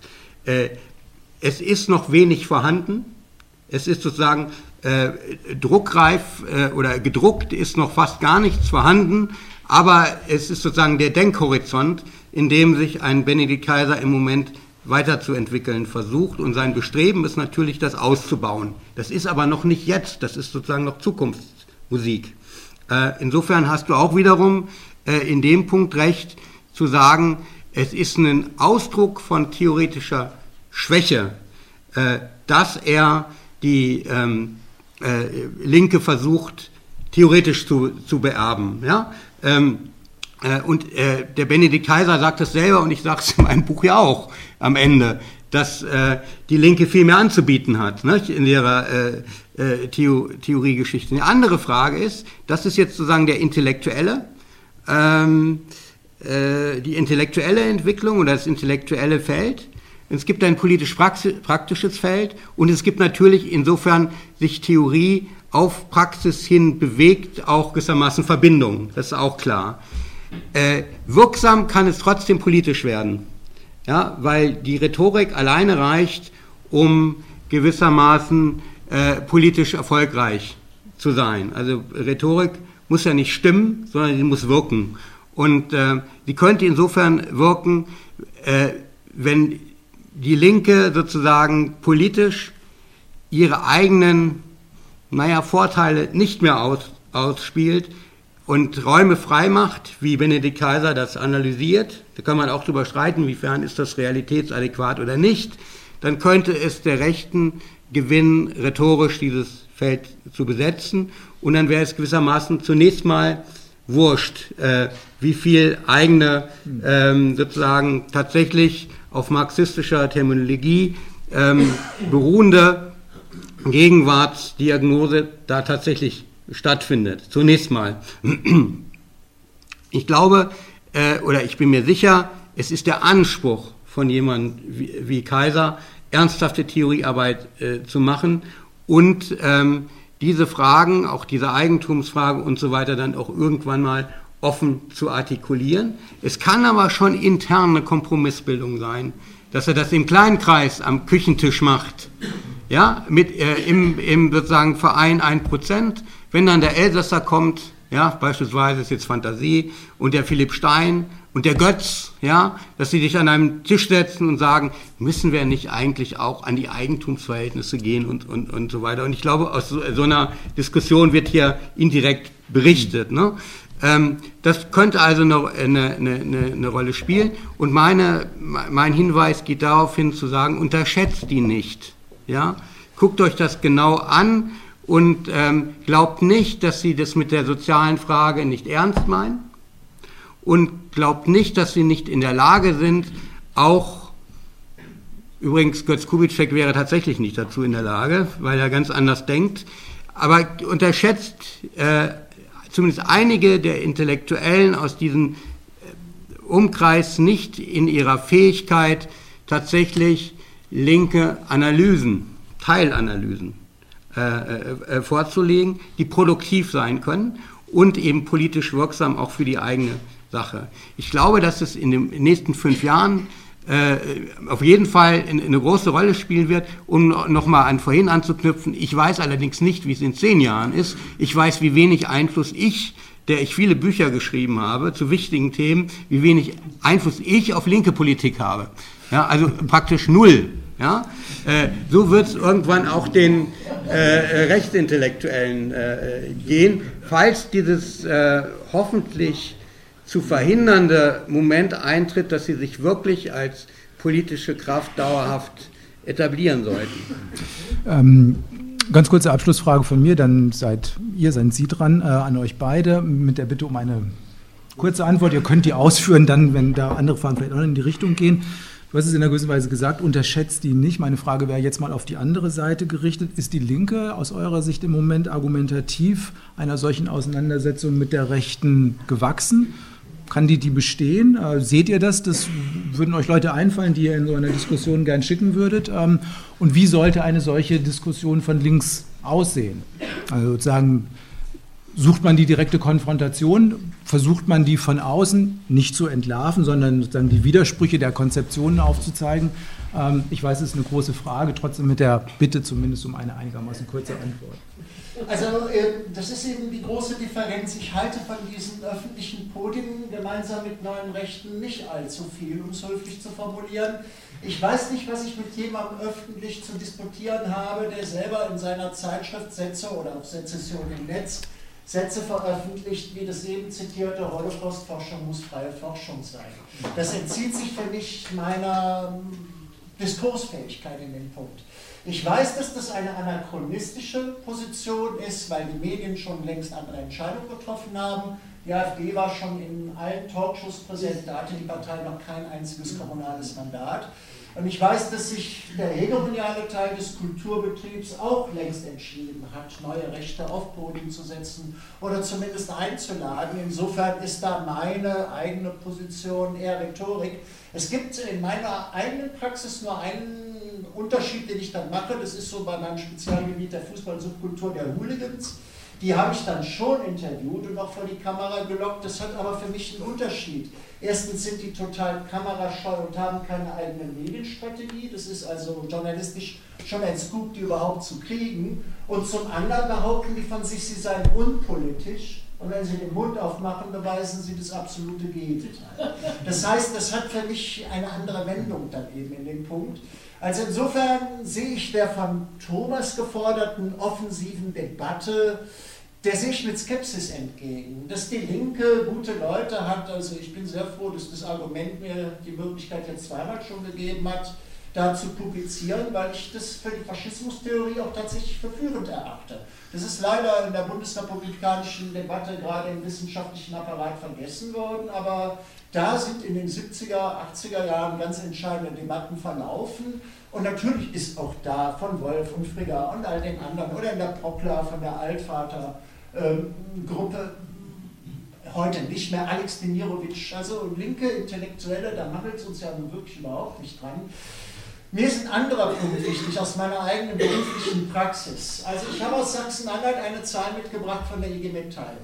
36 Prozent der jungen Kolleginnen und Kollegen, meistens übrigens die Kollegen, haben in Sachsen-Anhalt die AfD gewählt. Und wenn ich im Ruhrgebiet schule, Guido Reil, der Bergmann aus Essen sitzt mittlerweile im Parteivorstand der AfD, dann weiß ich, dass auch da Bruchlinien existieren. Wir kennen die empirischen Zahlen über rechtsextreme Einstellungen bei Gewerkschaftsmitgliedern, der schon seit mindestens zehn Jahren durch die Studien von Bodo Zeunern und anderen hier dann eben in Berlin.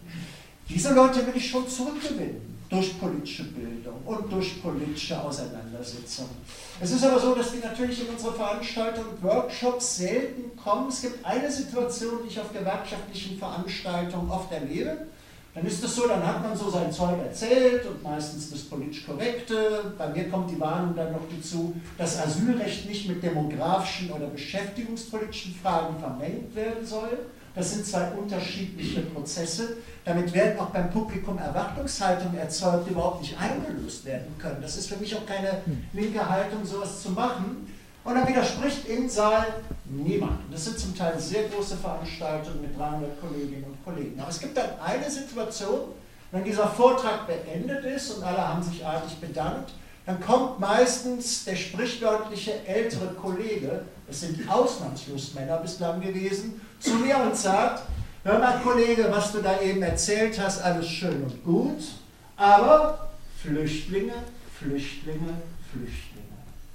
Und über diese Reizthemen will ich in meinen Zusammenhängen, in den Schulungen, in den Veranstaltungen und dergleichen, da will ich schon drum ringen. Ich will die Leute irgendwie dann schon bearbeiten, überzeugen, aber eben nicht durch moralische äh, Postulate oder dergleichen. Ich habe vor Jahren, das weiß ich noch ganz genau, da gab es in Köln die Demonstration der Hooligans gegen Salafisten und ich wollte da unbedingt wieder hin, hatte aber am Nachmittag erst noch eine Schulung in Hattingen und habe da ein bisschen auf die Tube gedrückt, um die Veranstaltung zu beenden. Eine Woche vorher hat die erste Pegida-Demonstration stattgefunden. Wir reden also von 2014 im Oktober. Und es war der Tag der Hooligan-Demonstration in Köln. Und da meinte ein Kollege zu mir, was mir gut bei dir gefallen hat, ist, dass dein politischer Standpunkt, der ist klar, aber du hast nicht direkt für alles das passende Adjektiv direkt gehabt. Das missfällt mir an den Linken. Die wissen immer sofort Bescheid und erteilen moralische Zensuren. Denn eins kann ich dir sagen, sagte er zu mir, es gärt in der Bundesrepublik Deutschland. Das war der Oktober 2014. Den weiteren Verlauf, Radikalisierung der AfD, Aufstieg von Pegida mit ihren vielfältigen Ablegern, die soziale Mobilisierung von rechts, alles, was ausgebrochen ist durch die Sarrazin-Debatte, diese narzisstisch gekränkte Wut von Teilen des deutschen Bürgertums und auch der gewerkschaftlichen Traditionalisten, die die Ehe für alle als Affront beispielsweise sehen. Der Dominik Venner hat sich ja aus diesen Gründen auch äh, äh hingerichtet am Altar von Notre Dame. Das müssen wir sehen, was wir da öffentlich bearbeiten ne? und äh, welche Art von Kränkung und Wut da eine Rolle spielt. Dem gilt meine Intervention eigentlich. Also wenn ich die Frage jetzt nochmal beantworten soll, wen ich da hinschicken würde, dann würde ich sagen, als ersten natürlich den Richard. der will aber weil, nicht. Der will leider nicht, weil er dazu besonders gut äh, geeignet äh, äh, wäre. Ähm, aber Spaß beiseite, die ich stimme mit dem, was du danach gesagt hast, auch vollkommen überein. Ich sehe das ganz ähnlich.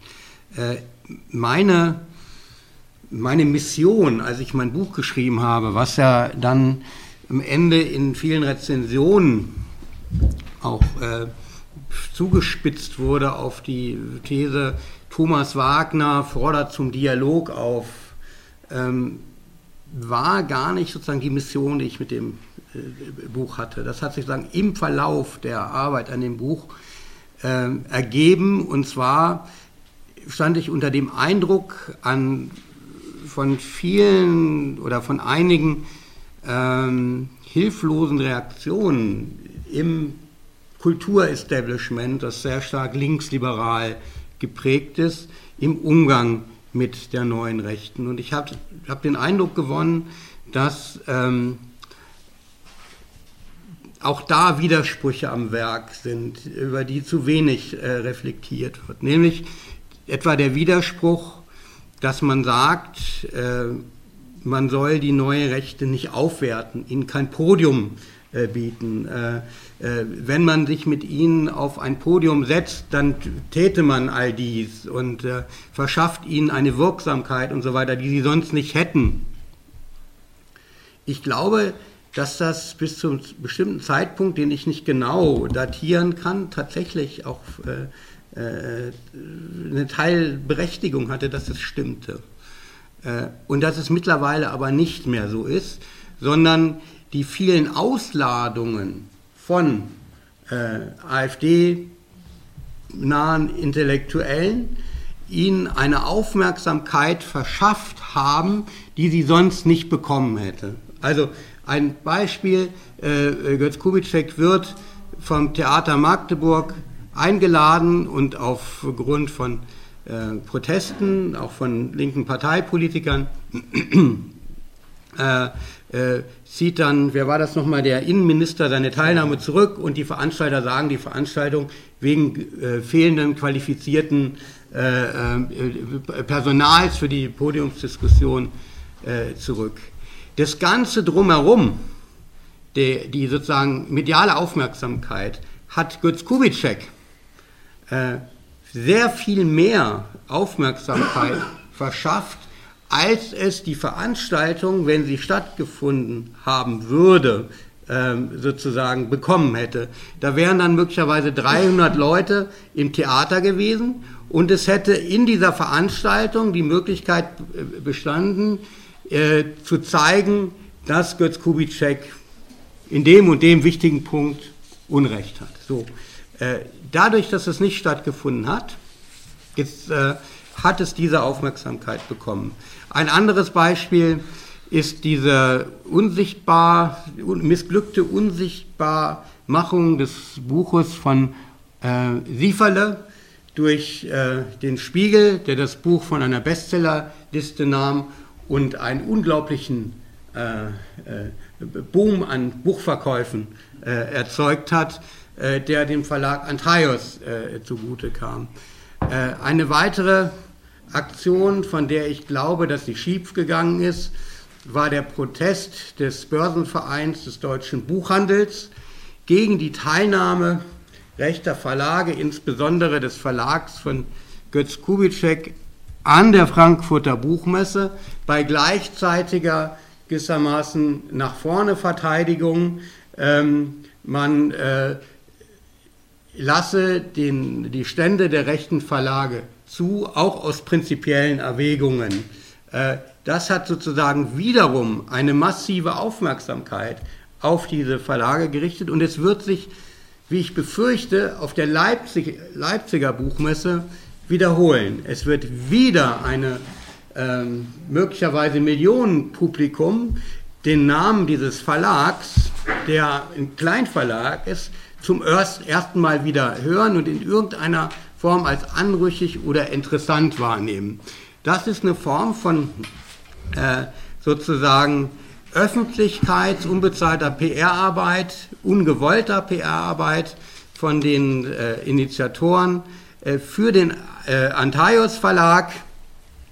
Und dann bekomme ich immer noch Anfragen von Pressevertretern, die von mir die Frage beantwortet wissen wollen, warum denn, äh, wie es Götz Kubitschek gelingt, die Buchmesse für sich zu instrumentalisieren. Ja, also als wenn er sozusagen der Strippenzieher dieser äh, äh, fehlgeleiteten äh, linken PR-Maschinerie wäre. Und das ist sozusagen, das sind die Fragen, wo ich auch keine richtigen Antworten habe, wie man genau damit umgehen sollte, aber meine, dass die bisherigen Strategien völlig fehllaufen. Vielen Dank. Ich glaube, jetzt haben wir genug äh, strittige Punkte gesammelt und auch generell genug Inhalt gehabt. Äh, jetzt wäre es an Ihnen, Fragen zu stellen, Anmerkungen zu machen. Ich gehe mal hier bis hinten durch und dann hier. Ähm, fangen Sie einfach an und ich schreibe, halten Sie gerade nochmal hoch, ähm, aber Sie können gerne schon mal anfangen. Ja, also ähm, mir fehlen ein paar Stichpunkte, auch ein paar inhaltliche Punkte bei der Debatte. Es hat sich jetzt sehr auf den äh, sogenannten Antikapitalismus der Rechten ähm, fokussiert. Das war auch angekündigt. Ja, ja, war jetzt auch äh, wackelig, fand ich. Also ich finde auch, ein Betriebsrat ist erstmal nichts Antikapitalistisches, wenn man dafür kandidiert oder so. Das ist äh, halt eine Kandidatur für einen Betriebsrat von einer rechten Gruppe. Okay, so. Ähm, es fehlen aber ein paar Perspektiven. Erstmal Thema Antisemitismus. Ja, äh, kommt jetzt gleich zweite Nahostkonflikt, äh, also Syrien. Ähm, Geschichte und die ganze Friedensbewegung Thema.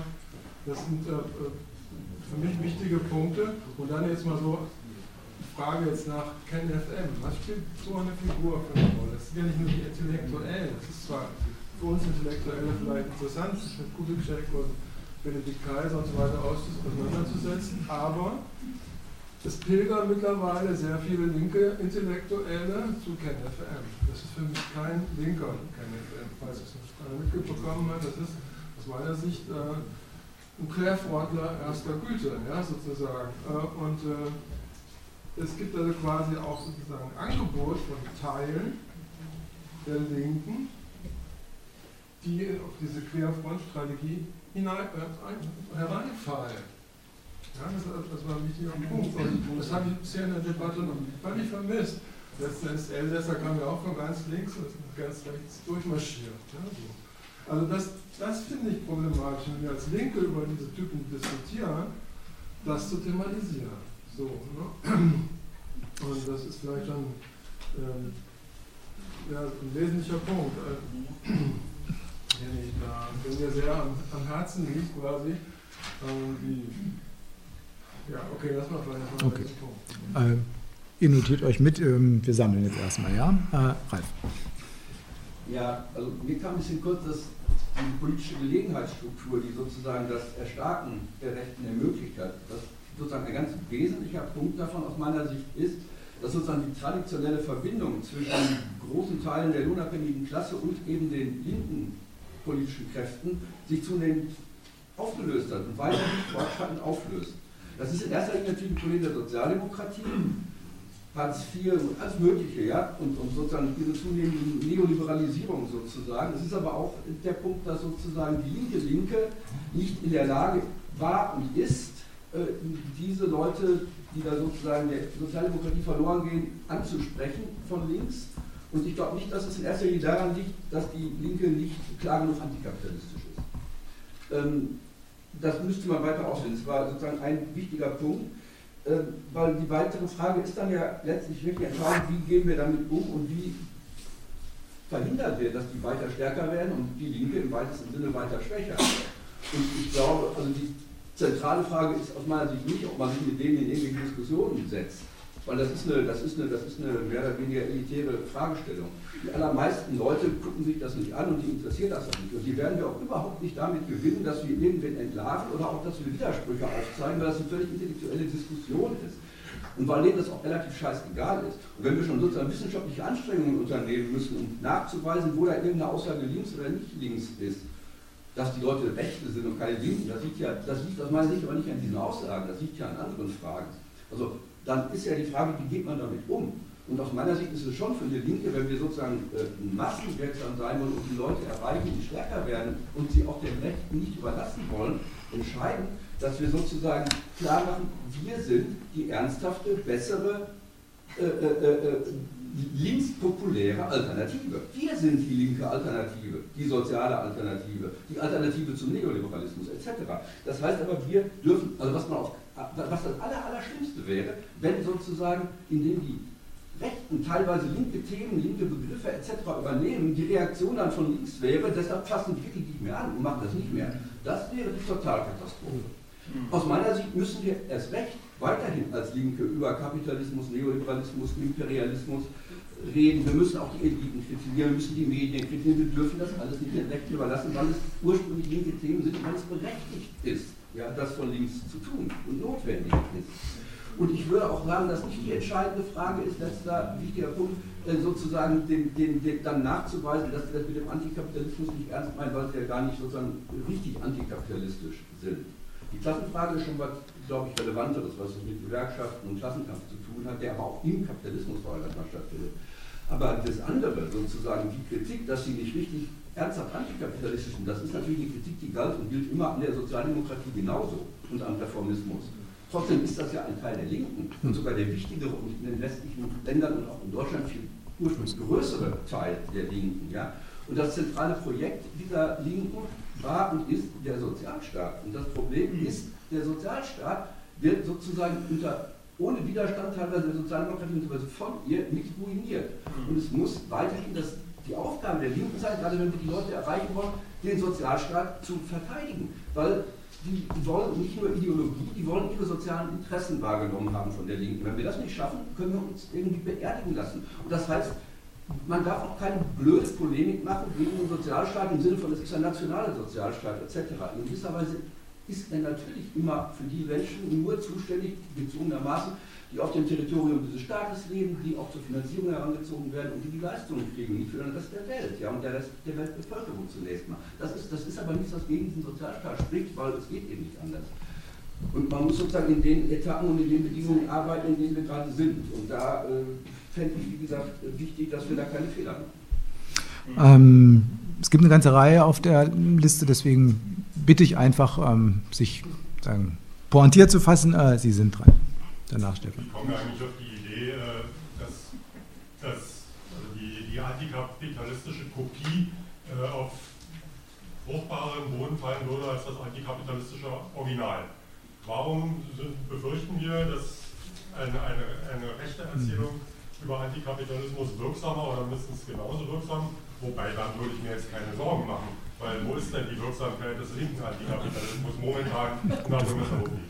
Zweitens, ähm, als, als Frage, ich stecke nicht tief drin in der Materie, ich höre ständig äh, die Bemerkung über Betriebsräte. Es gibt einen gewaltigen Sektor in der Bundesrepublik, der wird nicht durch Betriebsräte vertreten, sondern durch Personalräte, der öffentliche Dienst. Und die Beschäftigten in diesem Bereich, vor allen Dingen in der Sozialbürokratie, und in der Sicherheitsbürokratie sind diejenigen, die in den letzten drei, vier Jahren zuallererst mal mit dem aktuellen Problem der Migration konfrontiert worden sind.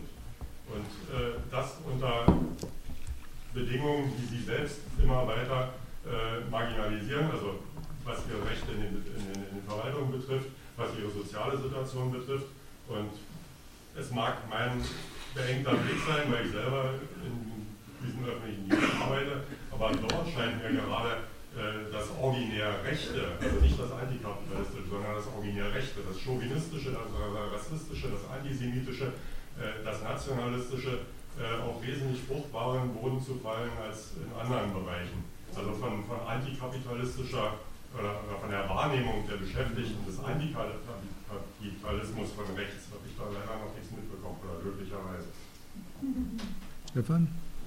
Ja, also kurz zum äh, Verständnis meiner Wenigkeit. Ich beschäftige mich seit 25 Jahren mit diesem Thema, was hier abgetan wird, als irgendwie auch überraschend, dass die wichtig sind. Neue Rechte, junge Freiheit sind meine Themen seit Jahrzehnten. Ich habe den, den Richard 2008, habe ich gerade nachgeguckt, hier kennengelernt bei einer Veranstaltung und in meinen Querfrontverteiler genommen. Äh, vor 15 Jahren habe ich eine Veranstaltung gemacht und anschließend habe ich für mich klar gekriegt nach der Diskussion, dass ich mit dieser Rechts-Links-Dichotomatik nichts mehr am Hut habe, weil das totaler Quatsch ist, weil es nämlich linke Antisemiten wie linke, und es gibt linke Rassisten und es gibt, es gibt diese klare Trennung, wie sie hier irgendwie so durchgereicht wird, so locker flockig, gibt es einfach nicht. Und wenn ich mich dann hier hergebe und erwarte, es geht um die neue Rechte und um die Friedensbewegung, Friedensquerfront, und dann kriege ich mit, es wäre vergleichbar, wir reden über die Linkspartei und reden den ganzen Abend nur über Sarah Wagenknecht und nicht über die Mehrheit, die junge Freiheit, das, des Konservatismus, den Löwenthal-Preis, wo letztens mehrere rechte äh, Stars aus allen Medien da waren, die halt die äh, äh, Duna Haljali oder so letztens in der, in der Jungen Freiheit ein Interview gegeben hat. Die sind deklariert. Der von Stahl ist deren Anwalt. Und das ist die neue Rechte. Da kommt der, der Mehrheitsflügel der, Jungen, äh, der AfD her. Die, die, ganzen Leute, die bei der Jungen Freiheit sind, die sitzen jetzt, das habt ihr auch erwähnt, die machen jetzt Jobs in Brandenburg und in anderen Ländern als Mitarbeiter der aber das ist ein ganz anderer Flügel, als über den ihr die ganze Zeit geredet habt. Ihr habt immer nur über den völkischen Höckeflügel geredet und den anderen, den sogenannten Konservativen, die sich vor 15 Jahren getrennt haben, wo es 2009 die, die, den Eklat gab bei der Frankfurter Buchmesse, wo halt hier die um die Ecke wohnende wichtigste Nazifrau Angelika Willig, über die außer mir kaum jemand berichtigt, obwohl sie mit einem Berliner NPD-Chef verheiratet ist und Antiquariate um die Ecke hat über äh, neue, das heißt, äh, wie heißt es, äh, na, jedem das seine heißt das Antiquariat hier um die Ecke. Diese Dame hat darüber, als ehemalige Freiheitsautorin, hat darüber berichtet, wie die Trennung vor 15 Jahren war, über Dieter Stein und diese extrem element einflussreiche Flügel und diese andere Flügel. Und wenn man sich dann diese, dieses Beispiel zum Beispiel 1%, da sind ja noch, du hast erstmal da falsche Leute genannt. Es ist nämlich auch der Schachtschneider. Der Schachtschneider ist halt der Professor, der die ganzen äh, war, äh, Prozesse gemacht hat gegen den Euro und teilweise gewonnen hat, in den ganzen Medien ist. Und es ist der Till Schneider, der Mensch, der bei der AfD den Anti-Islamismus durchdrückt als Islamwissenschaftler, der bei, wenn man sich diesen ZDF-Beitrag anguckt, äh, den es da gab vor einem Jahr, der bei äh, Lutz Kubitschek ein- und ausgeht und dort die Bücher einholt. Und wenn man sich dann von äh, äh, Weiß, unser, unser neue Rechte-Experte, äh, erfährt man von dir beim Zentrum für Antisemitismusforschung, dass die halt ein- und ausgehen bei der Sachsen-Anhalt. Äh, ja, Fraktion. Und wenn man sich dann anguckt, Stefan. Wenn man Deutschland sich anhört, kann man mitkriegen, die Nummer gestern mit äh, Hockenburg war eine Fake-Nummer, weil die ganzen anderen, die jetzt rankommen, sind genauso rechts. Und, und, und, wenn man sich dann anguckt, jetzt die, dieser Quatsch zu erzählen, wenn man gegen die neue Rechte, die nicht thematisiert, es gab jetzt so viele Artikel über Götz Kubitschek, über Elko da viel zu wenige, weil sie immer noch auf den Mann gucken. Äh, es gibt so viele Home-Stories seit Jahren da was gegen zu machen, ist überhaupt kein Fehler. Das, da läuft noch ein. Jetzt, gestern zum Beispiel, Stefan. sofort fertig Telkam ist gerade, als, hat gestern sich geoutet als AfD-Fan, ist heute in allen Medien. Ein, ne, der Turm und und und. Es gibt da noch so viel zu erzählen. Ja. Halt Nein, sagen, wir wollen nicht noch ein weiteres Referat haben. Dass der Kollege vorhin, der, in der Einladung war ja auch der Quergrund, da müsste man auch noch zwei, drei, fünf Workshops machen. Ja. Äh, ganze Götz Kubitschek und äh, nicht, äh, äh na, äh, Konnten wir heute Abend nicht machen, drei, vier Workshops. aber trotzdem, also ich bin total entsetzt, dass gerade der zentrale Flügel der neuen Rechten überhaupt keine Rolle spielt. Die Kritik. Letzter Satz noch, das wäre den ganzen Abend über Sarah oder über, genau. über den zu reden und alles andere auszuwählen. Das ist richtig, aber es mag Veranstaltungen. Es mag Veranstaltungen geben, die explizit zu Sarah Wagenknecht gehen. Wir haben heute einen angekündigt, die explizit zu diesem Flügel der neuen Rechten geht. Die Kritik ist dann, nein, das war schon, glaube ich, Antikapitalismus der neuen Rechten, also ausformuliert, der stand da drin. Die Kritik geht also dann nicht an die Referenten, sondern an den Veranstalter. Kannst du mir nachher nochmal genauer sagen. Äh, dann waren Sie jetzt dran. Ah. Ich hab's. Nee, nee, Sie.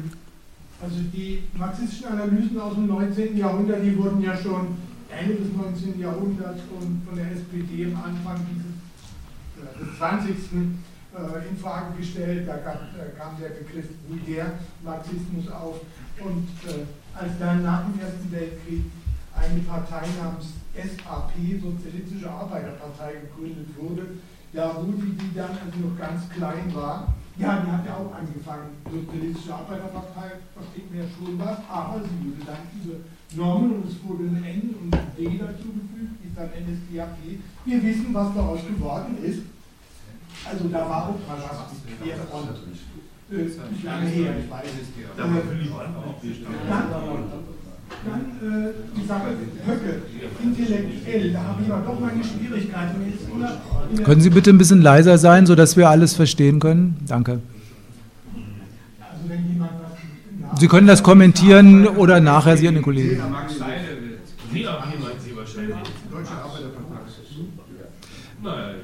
Können wir es nachher klären, nach der Veranstaltung machen Sie einfach weiter. Also wie jemand, wie jemand der sagt, Afrikaner wären ausbreitungsbedürftig, obwohl er selber, wenn auch einige 10.000 Jahre später Nachfahre dieser Afrikaner ist, und dann als Gipfel behauptet, die Europäer wären sesshaft, die sich die ganze Erde untertan gemacht haben. Also da weiß ich nicht, was, was intellektuell dran sein soll. Aber dann habe ich, das habe ich jetzt heute mitbekommen, Also diesen Spruch hier frage ich mich natürlich auch, meint er, es gibt eine Umverteilung von oben nach unten? Ich weiß nicht so genau und von jung nach alt. Dass es eine von innen nach außen gibt, würde ich eigentlich annehmen, dass er so denkt. Klar, aber es ist natürlich umgekehrt. Wir brauchen nur einen Kolonialismus zu denken.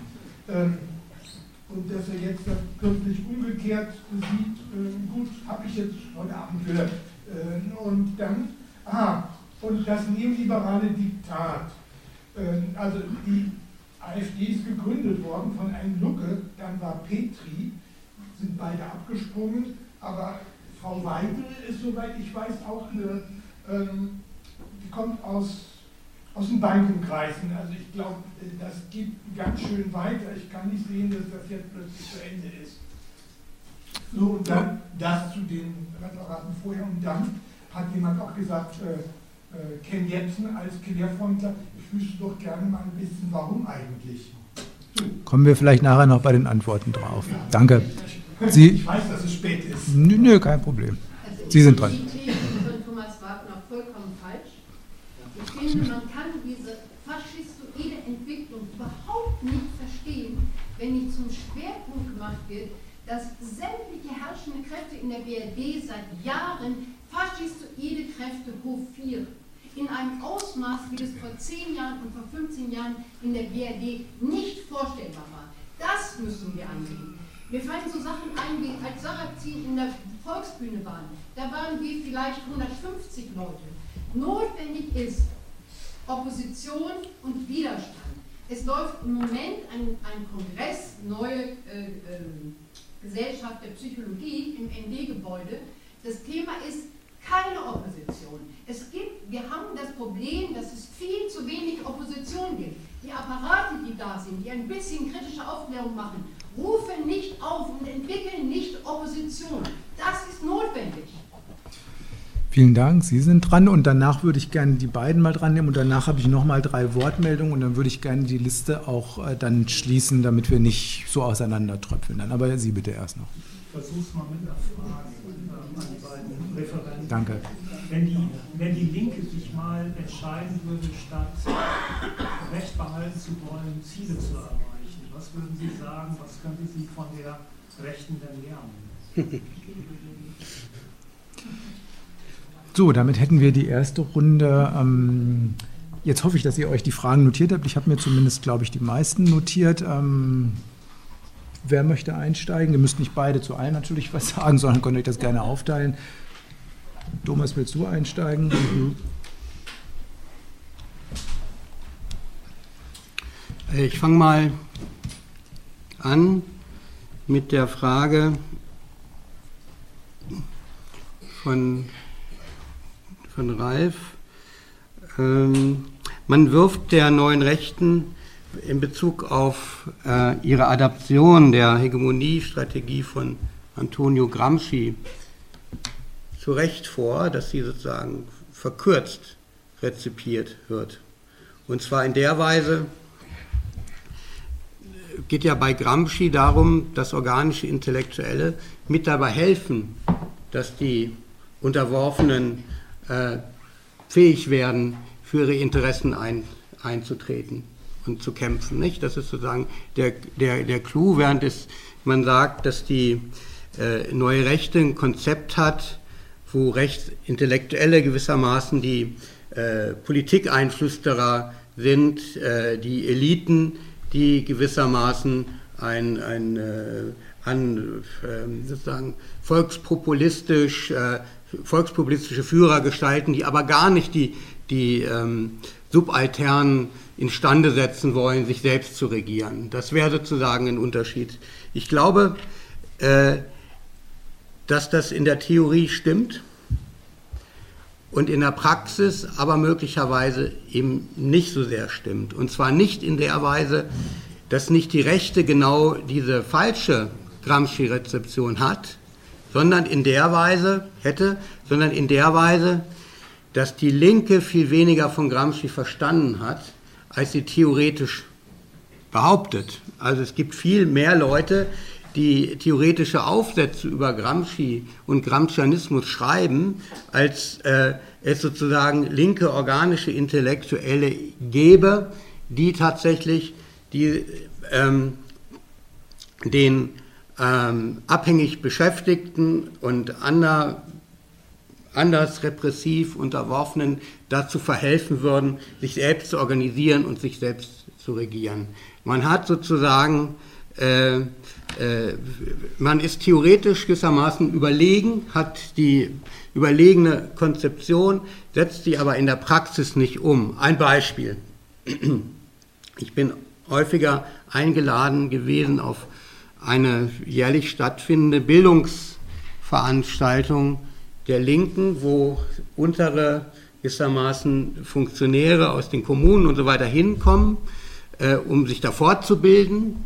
Und äh, als ich zum ersten Mal da war, war da ein Grüppchen von Leuten, die diskutierten beim Bier und es kam heraus, dass eine gewisse Frustration darüber da ist, dass man in der Linkspartei nur dann tatsächlich vorankommt, wenn man einen Hochschulabschluss hat. So. Ähm, und äh, das ist äh, sozusagen ein Problem einer Akademisierung äh, des organischen Intellektuellen, durch den möglicherweise verhindert wird, dass er ein organischer Intellektueller oder eine organische Intellektuelle wird.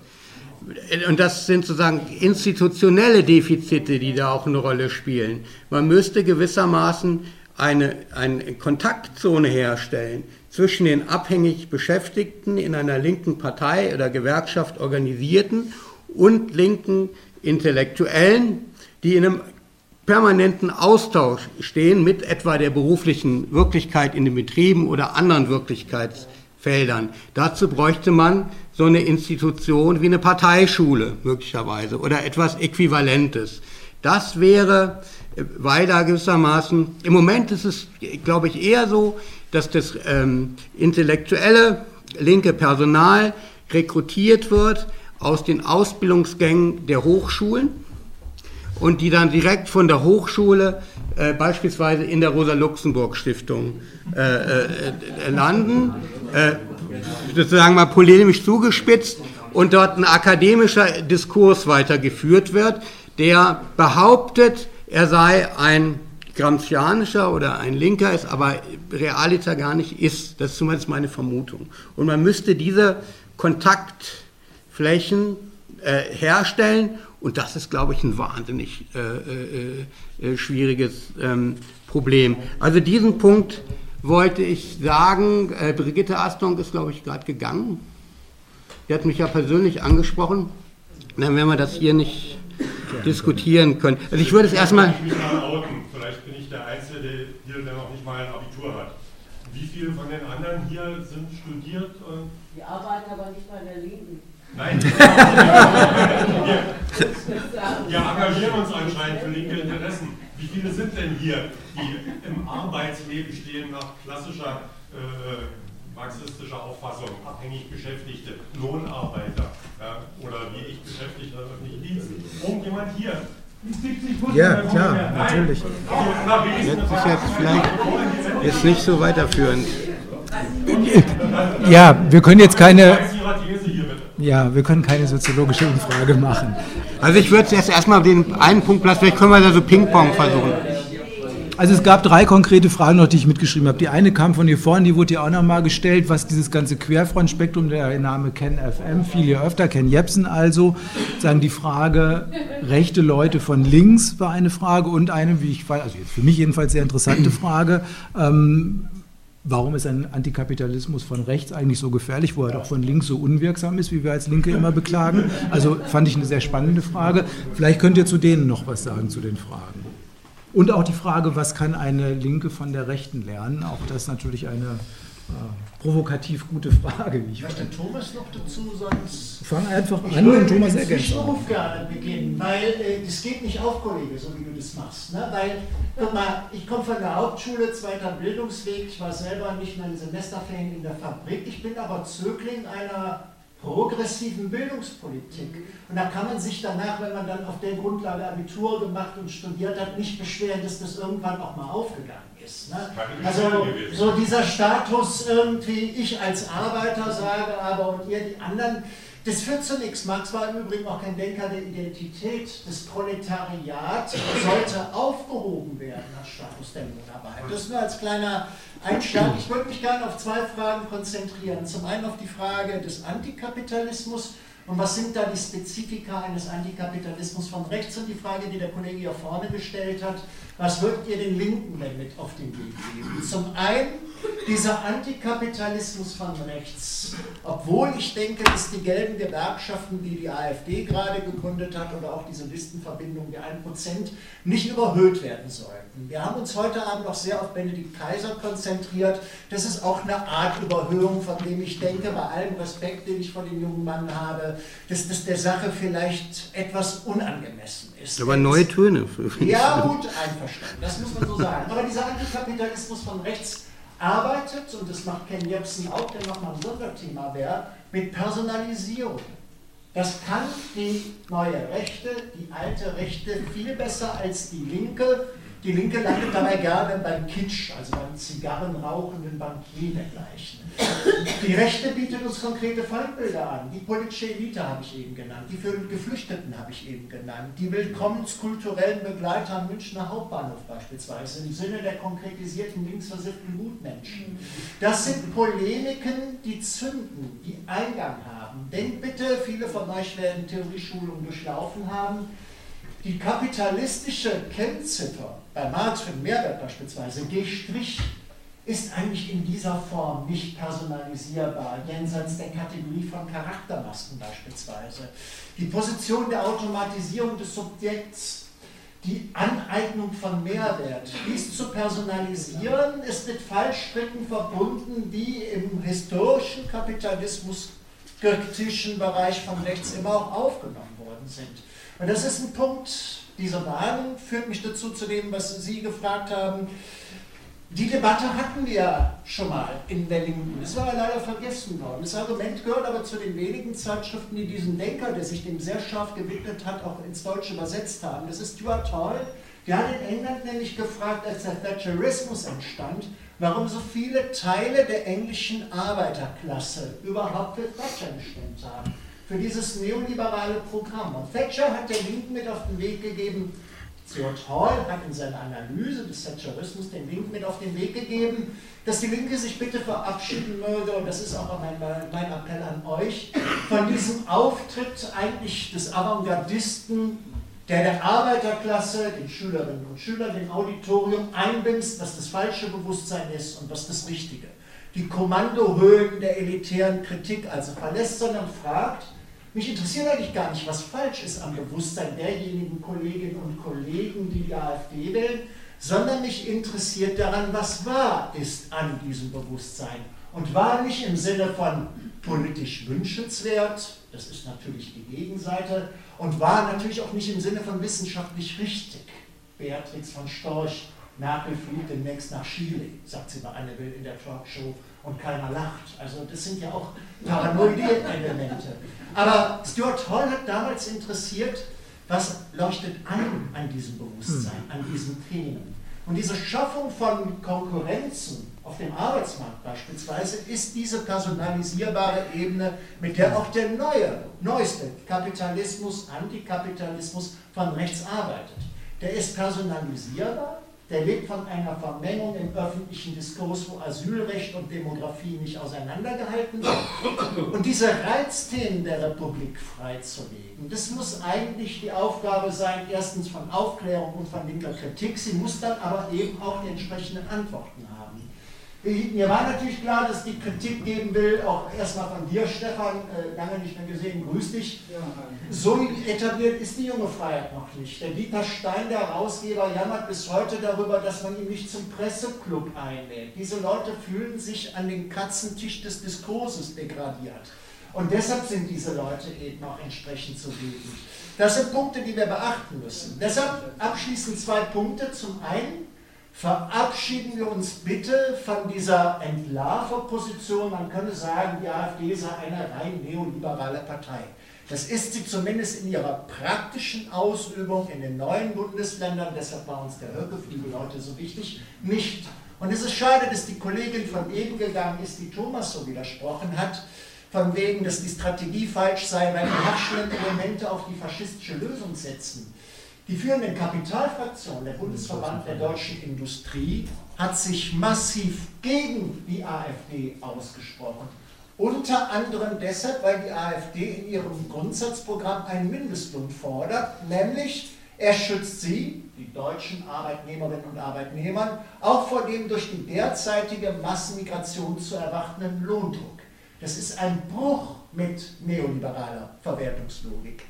Den letzten Punkt, den ich noch machen will zur Frage des Diskurses, da bleibe ich skeptisch, aber ich fand an Thomas Buch so wichtig, mehrerlei Qualitäten. Zum einen, weil ich sehe, da hat sich jemand wirklich mit dem Gegenstand beschäftigt und macht diese Gegenseite auch adäquat stark, im Sinne nicht nur einer Darstellung vom Hörensagen, sondern richtige Arbeit mit dem Primärmaterial. Und dass er uns Fragen stellt, wie gehen wir denn damit um? Ich widerspreche aber der Hoffnung, dass wir durch einen öffentlichen politischen Diskurs mit diesen Protagonisten etwas zu gewinnen hätten, weil Götz Kubitschek hat uns selber in seinem Büchlein Provokation seine Meinung über den Diskurs schon mitgeteilt und daraus zitiere ich abschließend. Götz Kubitschek schreibt, weil ihr, damit können auch ihr, Sie gemeint sein, weil ihr Angst vor der Abrechnung habt, bittet ihr uns nun an einen eurer runden Tische. Nein, diese Mittel sind aufgebraucht und von der Ernsthaftigkeit unseres Tuns wird euch kein Wort überzeugen, sondern bloß ein Schlag ins Gesicht. Das ist nicht der zwanglose Zwang des besseren Arguments. Das ist das neue rechte Postulat von Diskursethik. Und das sind für mich die Grenzen des politischen Diskurses. Journalistische Arbeit und wissenschaftliche Durchdringung ist das eine. Aber eine Podiumsdiskussion setzt ja beispielsweise auch voraus, sich wirklich auf Verhandelbares zu entziehen. Und wenn ich mir anschaue, wie Macron im Bundestag seinen Kulturbegriff setzt, das deutsche eigene, also irgendwie zwischen Bayreuther Festspiele, Ernst Jünger und Musikantenstadel, dann ist es nicht verhandelbar in einer wirklich offensiven Position in der Form. Und da bin ich skeptisch was die Fragen, die Thomas gestellt hat, natürlich trotzdem noch nicht ja. beantwortet, aber das hast du ja auch damit nicht gesagt, sondern gesagt, du hast eine andere Antwort, was die direkte Auseinandersetzung angeht. Ähm, es gibt noch drei Fragen. Ich würde bitten um kurze, prägnante Beiträge. Sie wären jetzt die vierte. Also es ist, die hatten sich schon gemeldet vorhin. Nee, deswegen würde ich gern dann schließen, weil sonst laufen wir auseinander. Detlef war der Erste, dann waren Sie dahinter dran und Sie waren noch dran. Und dann würde ich einfach danach gerne ähm, nach den Antworten schließen eigentlich keine Frage. Ich wollte eigentlich nur sagen, dass wir, ich habe den dunklen Eindruck, dass wir hier in Berlin in einem ziemlich intellektuellen Feuchtbiotop leben und eigentlich das praktische Leben überhaupt nicht stattfindet. Ich bin ganz lange in der Bundesrepublik beruflich unterwegs mit meiner Ausbildung gewesen. Ich war oben in, unten in Baden-Württemberg, bin als Jungsozialist groß geworden, dort in den 60er Jahren. Und oben auf der Schwäbischen Alb haben wir uns hoch bemüht, sozusagen ein bisschen links was aufzuklettern. Und eins ist mir nie aus dem Sinn gegangen. Ein alter Kommunist, der das KPD-Verbot erlitten hatte, hat zu uns gesagt, Jungs, Mädels waren keine dabei, hat er gesagt, macht euch hier nichts vor. Hier oben ist Helmut Schmidt ein Kommunist. Und dann ist klar gewesen, ja, mir für immer und ewig, dass ich in einer ganz konservativ geprägten Republik zu tun habe und der Einzige, was sozusagen den ganzen Dreck nach unten festgehalten hat, ist die soziale Kit gewesen, der in der Bundesrepublik angelegt war. Und als der 2004 gezogen worden ist, bin ich in die Linkspartei eingetreten, habe aber zu meinem Schrecken erleben müssen, dass der intellektuelle Überschuss dieser Mittelschichtskinder in der Partei sehr groß ist, die vom wirklichen Leben überhaupt keine Ahnung haben.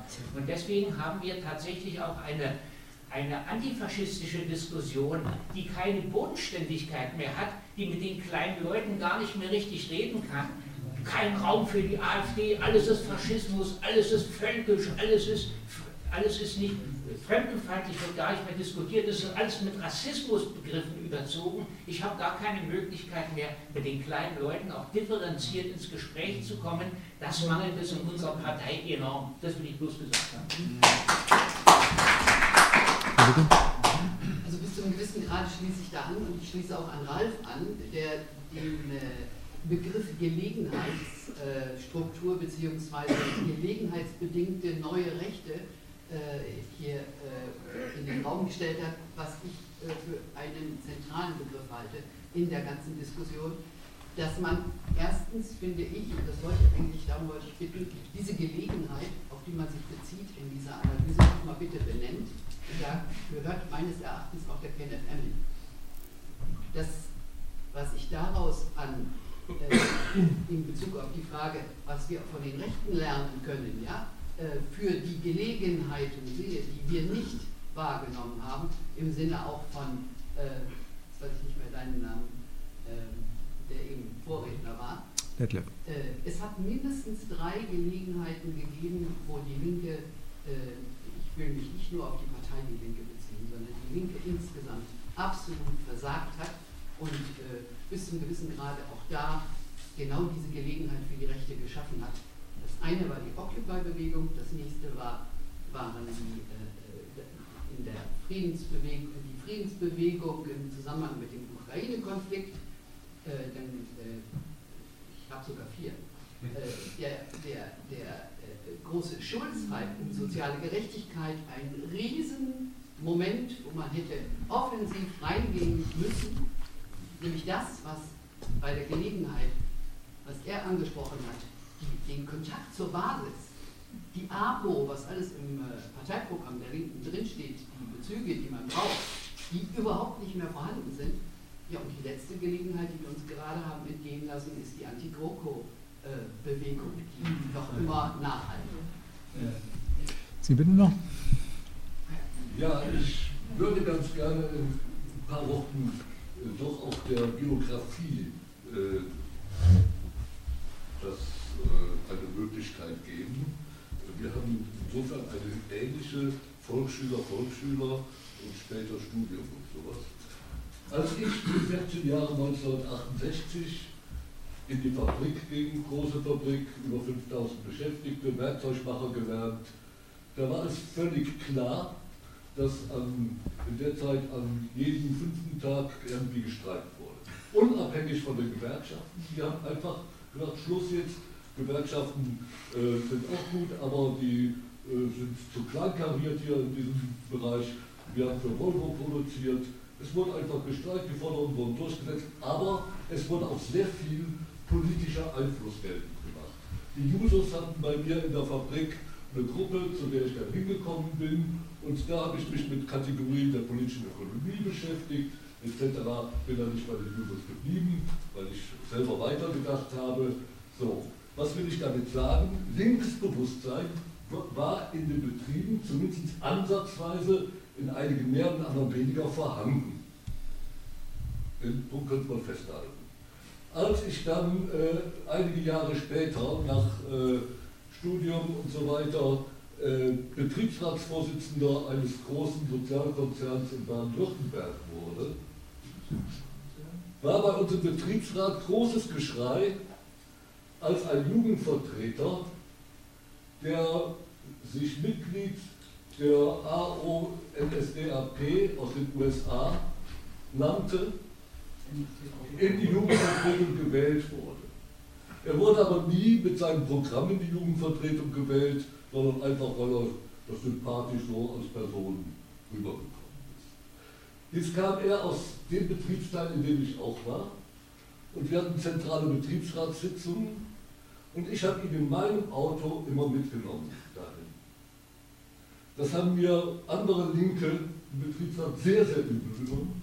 Ich habe gesagt, nein, das ist eine Person, das ist überhaupt kein Problem, mit dieser Person zu reden.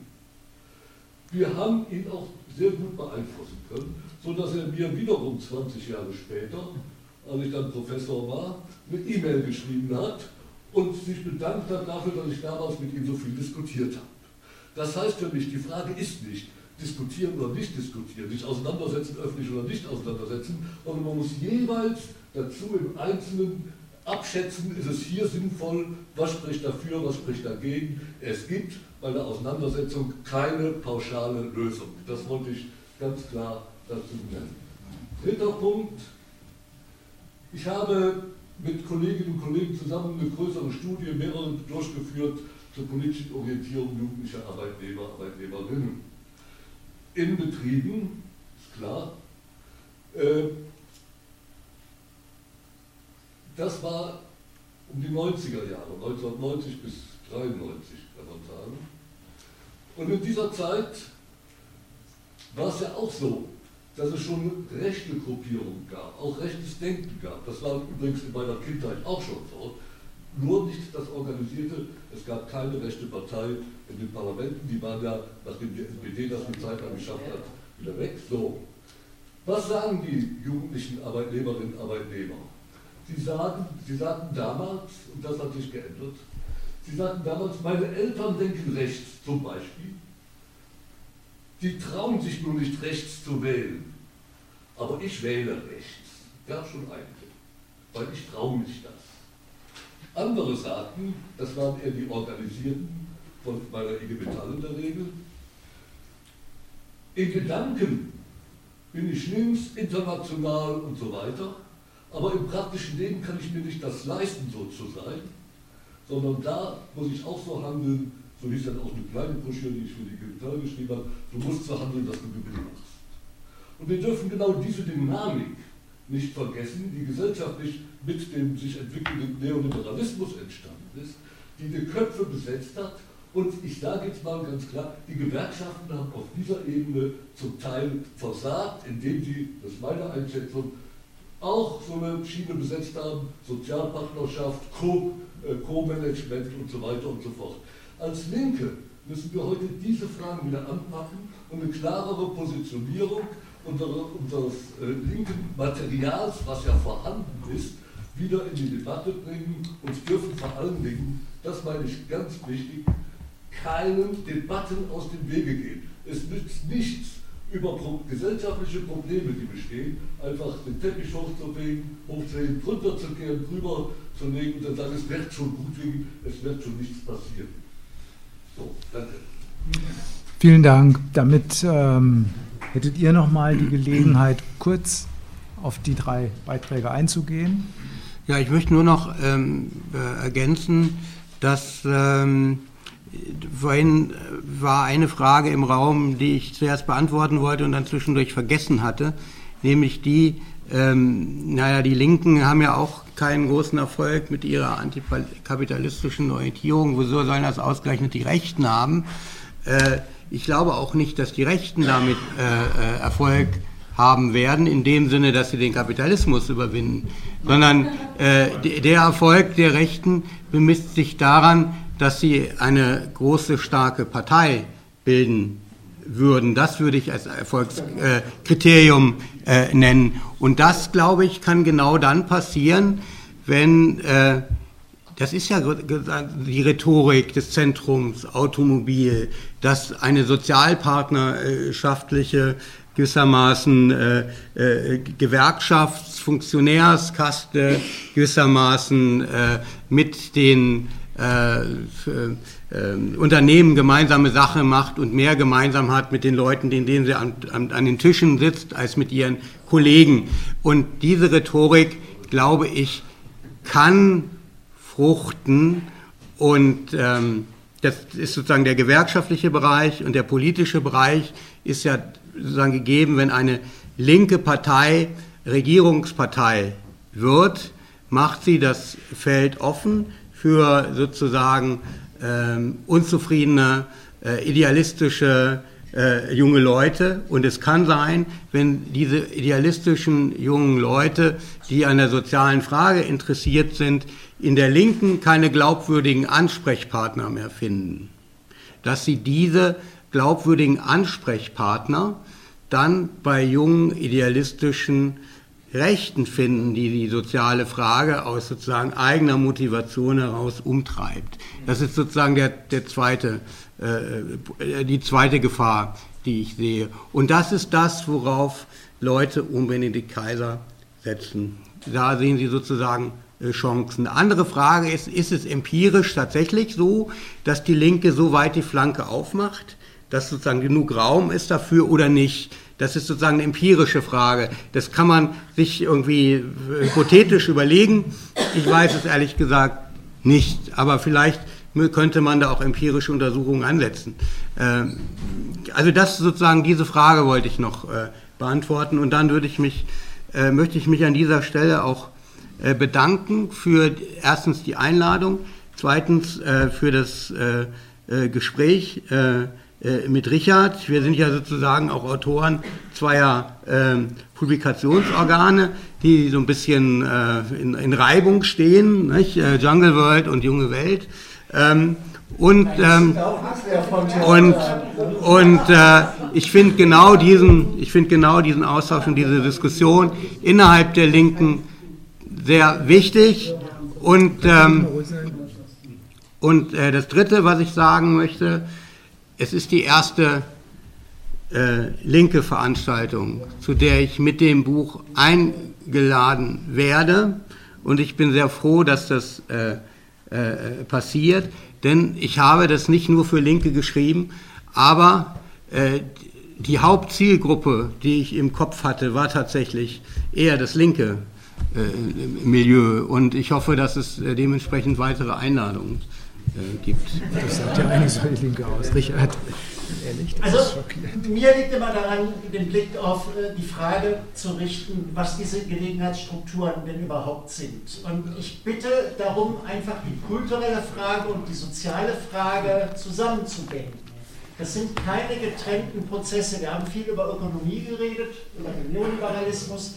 Die Frage wäre da übrigens, wie neoliberal war denn das Konjunkturpaket 2, das Kurzarbeitergeld oder die Abwrackprämie? Das war Bastard-Neokensianismus eigentlich genau in dem Punkt.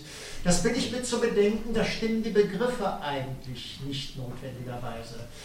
Wolfgang Bosbach hat vor acht Jahren, neun Jahren mal gesagt, sinngemäß, wenn wir uns nur noch alle sechs Wochen im Parlament treffen, um angeblich alternativlose Rettungspakete zu verabschieden, dann können wir das Parlament auch abschaffen.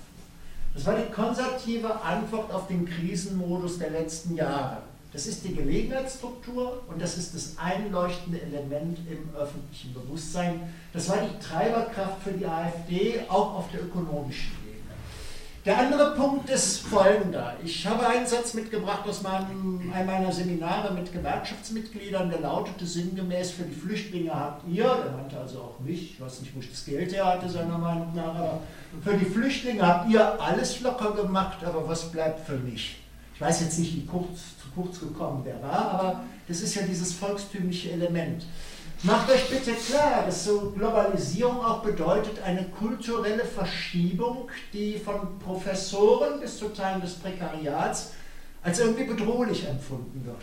Die Ehe für alle, das dritte Geschlecht, die Abschaffung der Wehrpflicht, die Verordnung der Energiewende, die Ausrufung von Kinderrechten zu Menschenrechten, die Ausrufung einer Willkommenskultur durch eine Kanzlerin, die sechs Wochen zuvor noch mit der Kampagne Merkel Streichel zu kämpfen hatte, als sie den Flüchtlingsmädchen Rebis tituliert wurde medial, bedeutet hat, dass nicht jeder in Deutschland bleiben könne. Das sind tektonische Verschiebungen in einem sozialen Feld, auf die es jetzt politische Antworten gibt. Und es ist so, dass die dominanten politischen Antworten auf der Straße und im Parlament von der AfD gegeben werden. Eine AfD, ich wiederhole es nochmal, die durchaus die Linie der NPD, Kampf um die Köpfe, Kampf um die Straße, Kampf um die Parlamente beerbt. Die Parlamente sind besetzt. In Sachsen hat die AfD die Union bereits überwunden, überwundet und ist auf dem Weg, doch zur Volkspartei zu bleiben. Der Kampf um die Straße, der war auch hier in Berlin zu beobachten durch diese frauenlose Frauendemonstration, die wir hier gesehen haben. Über den Kampf um die Köpfe haben wir heute Abend gestritten. Dieses spezielle Querfrontsegment eines sogenannten Antikapitalismus von rechts, der in seiner eigenen Darstellung ja gar keine Querfront bilden will. Der sagt ja, die Linke ist längst schon neoliberal geworden und in Kriegsfragen eigentlich der verlängerte Arm des Bellizismus. Nein, ich will diese linken Elemente aufsaugen und etwas Eigenständiges darstellen. Diesen Prozess zu beobachten, und diesen Sozialpopulismus als sich zu formierende neue Kraft zu beobachten, das scheint mir die entscheidende Herausforderung für die nächsten Monate, vielleicht sogar Jahre zu sein. Und dafür muss man sich dann eben entsprechend rüsten. Auch zu KenFM, den habe ich erlebt in Aachen, 120 junge Leute im Publikum. Das war so eine Mischung Mario und der Zauberer aufgeführt als Quatsch Comedy Club. Also eine durch und durch autoritäre Veranstaltung, wo dieses völkische Element übrigens subkutan dargestellt worden ist. Du siehst uns nach, dass wir darauf heute Abend nicht eingehen konnten, weil der im engeren Block nicht zu den neuen Rechten dann eben gehört. Ich hoffe, wir haben noch mal, aber wir haben in Dortmund noch mal die Gelegenheit zu diskutieren. Ne? Dann eben in dem Punkt, ich finde das wichtig, ich finde, äh, in der jungen Welt standen über KenFM Sachen drin, die hätten so jetzt auch in die Jungle World gepasst. Man muss den Streit auch nicht dann führen, wenn er anachronistisch geworden ist, zumindest in den Feldern. Hm. Das gilt natürlich nicht für die gesamte Autorenschaft.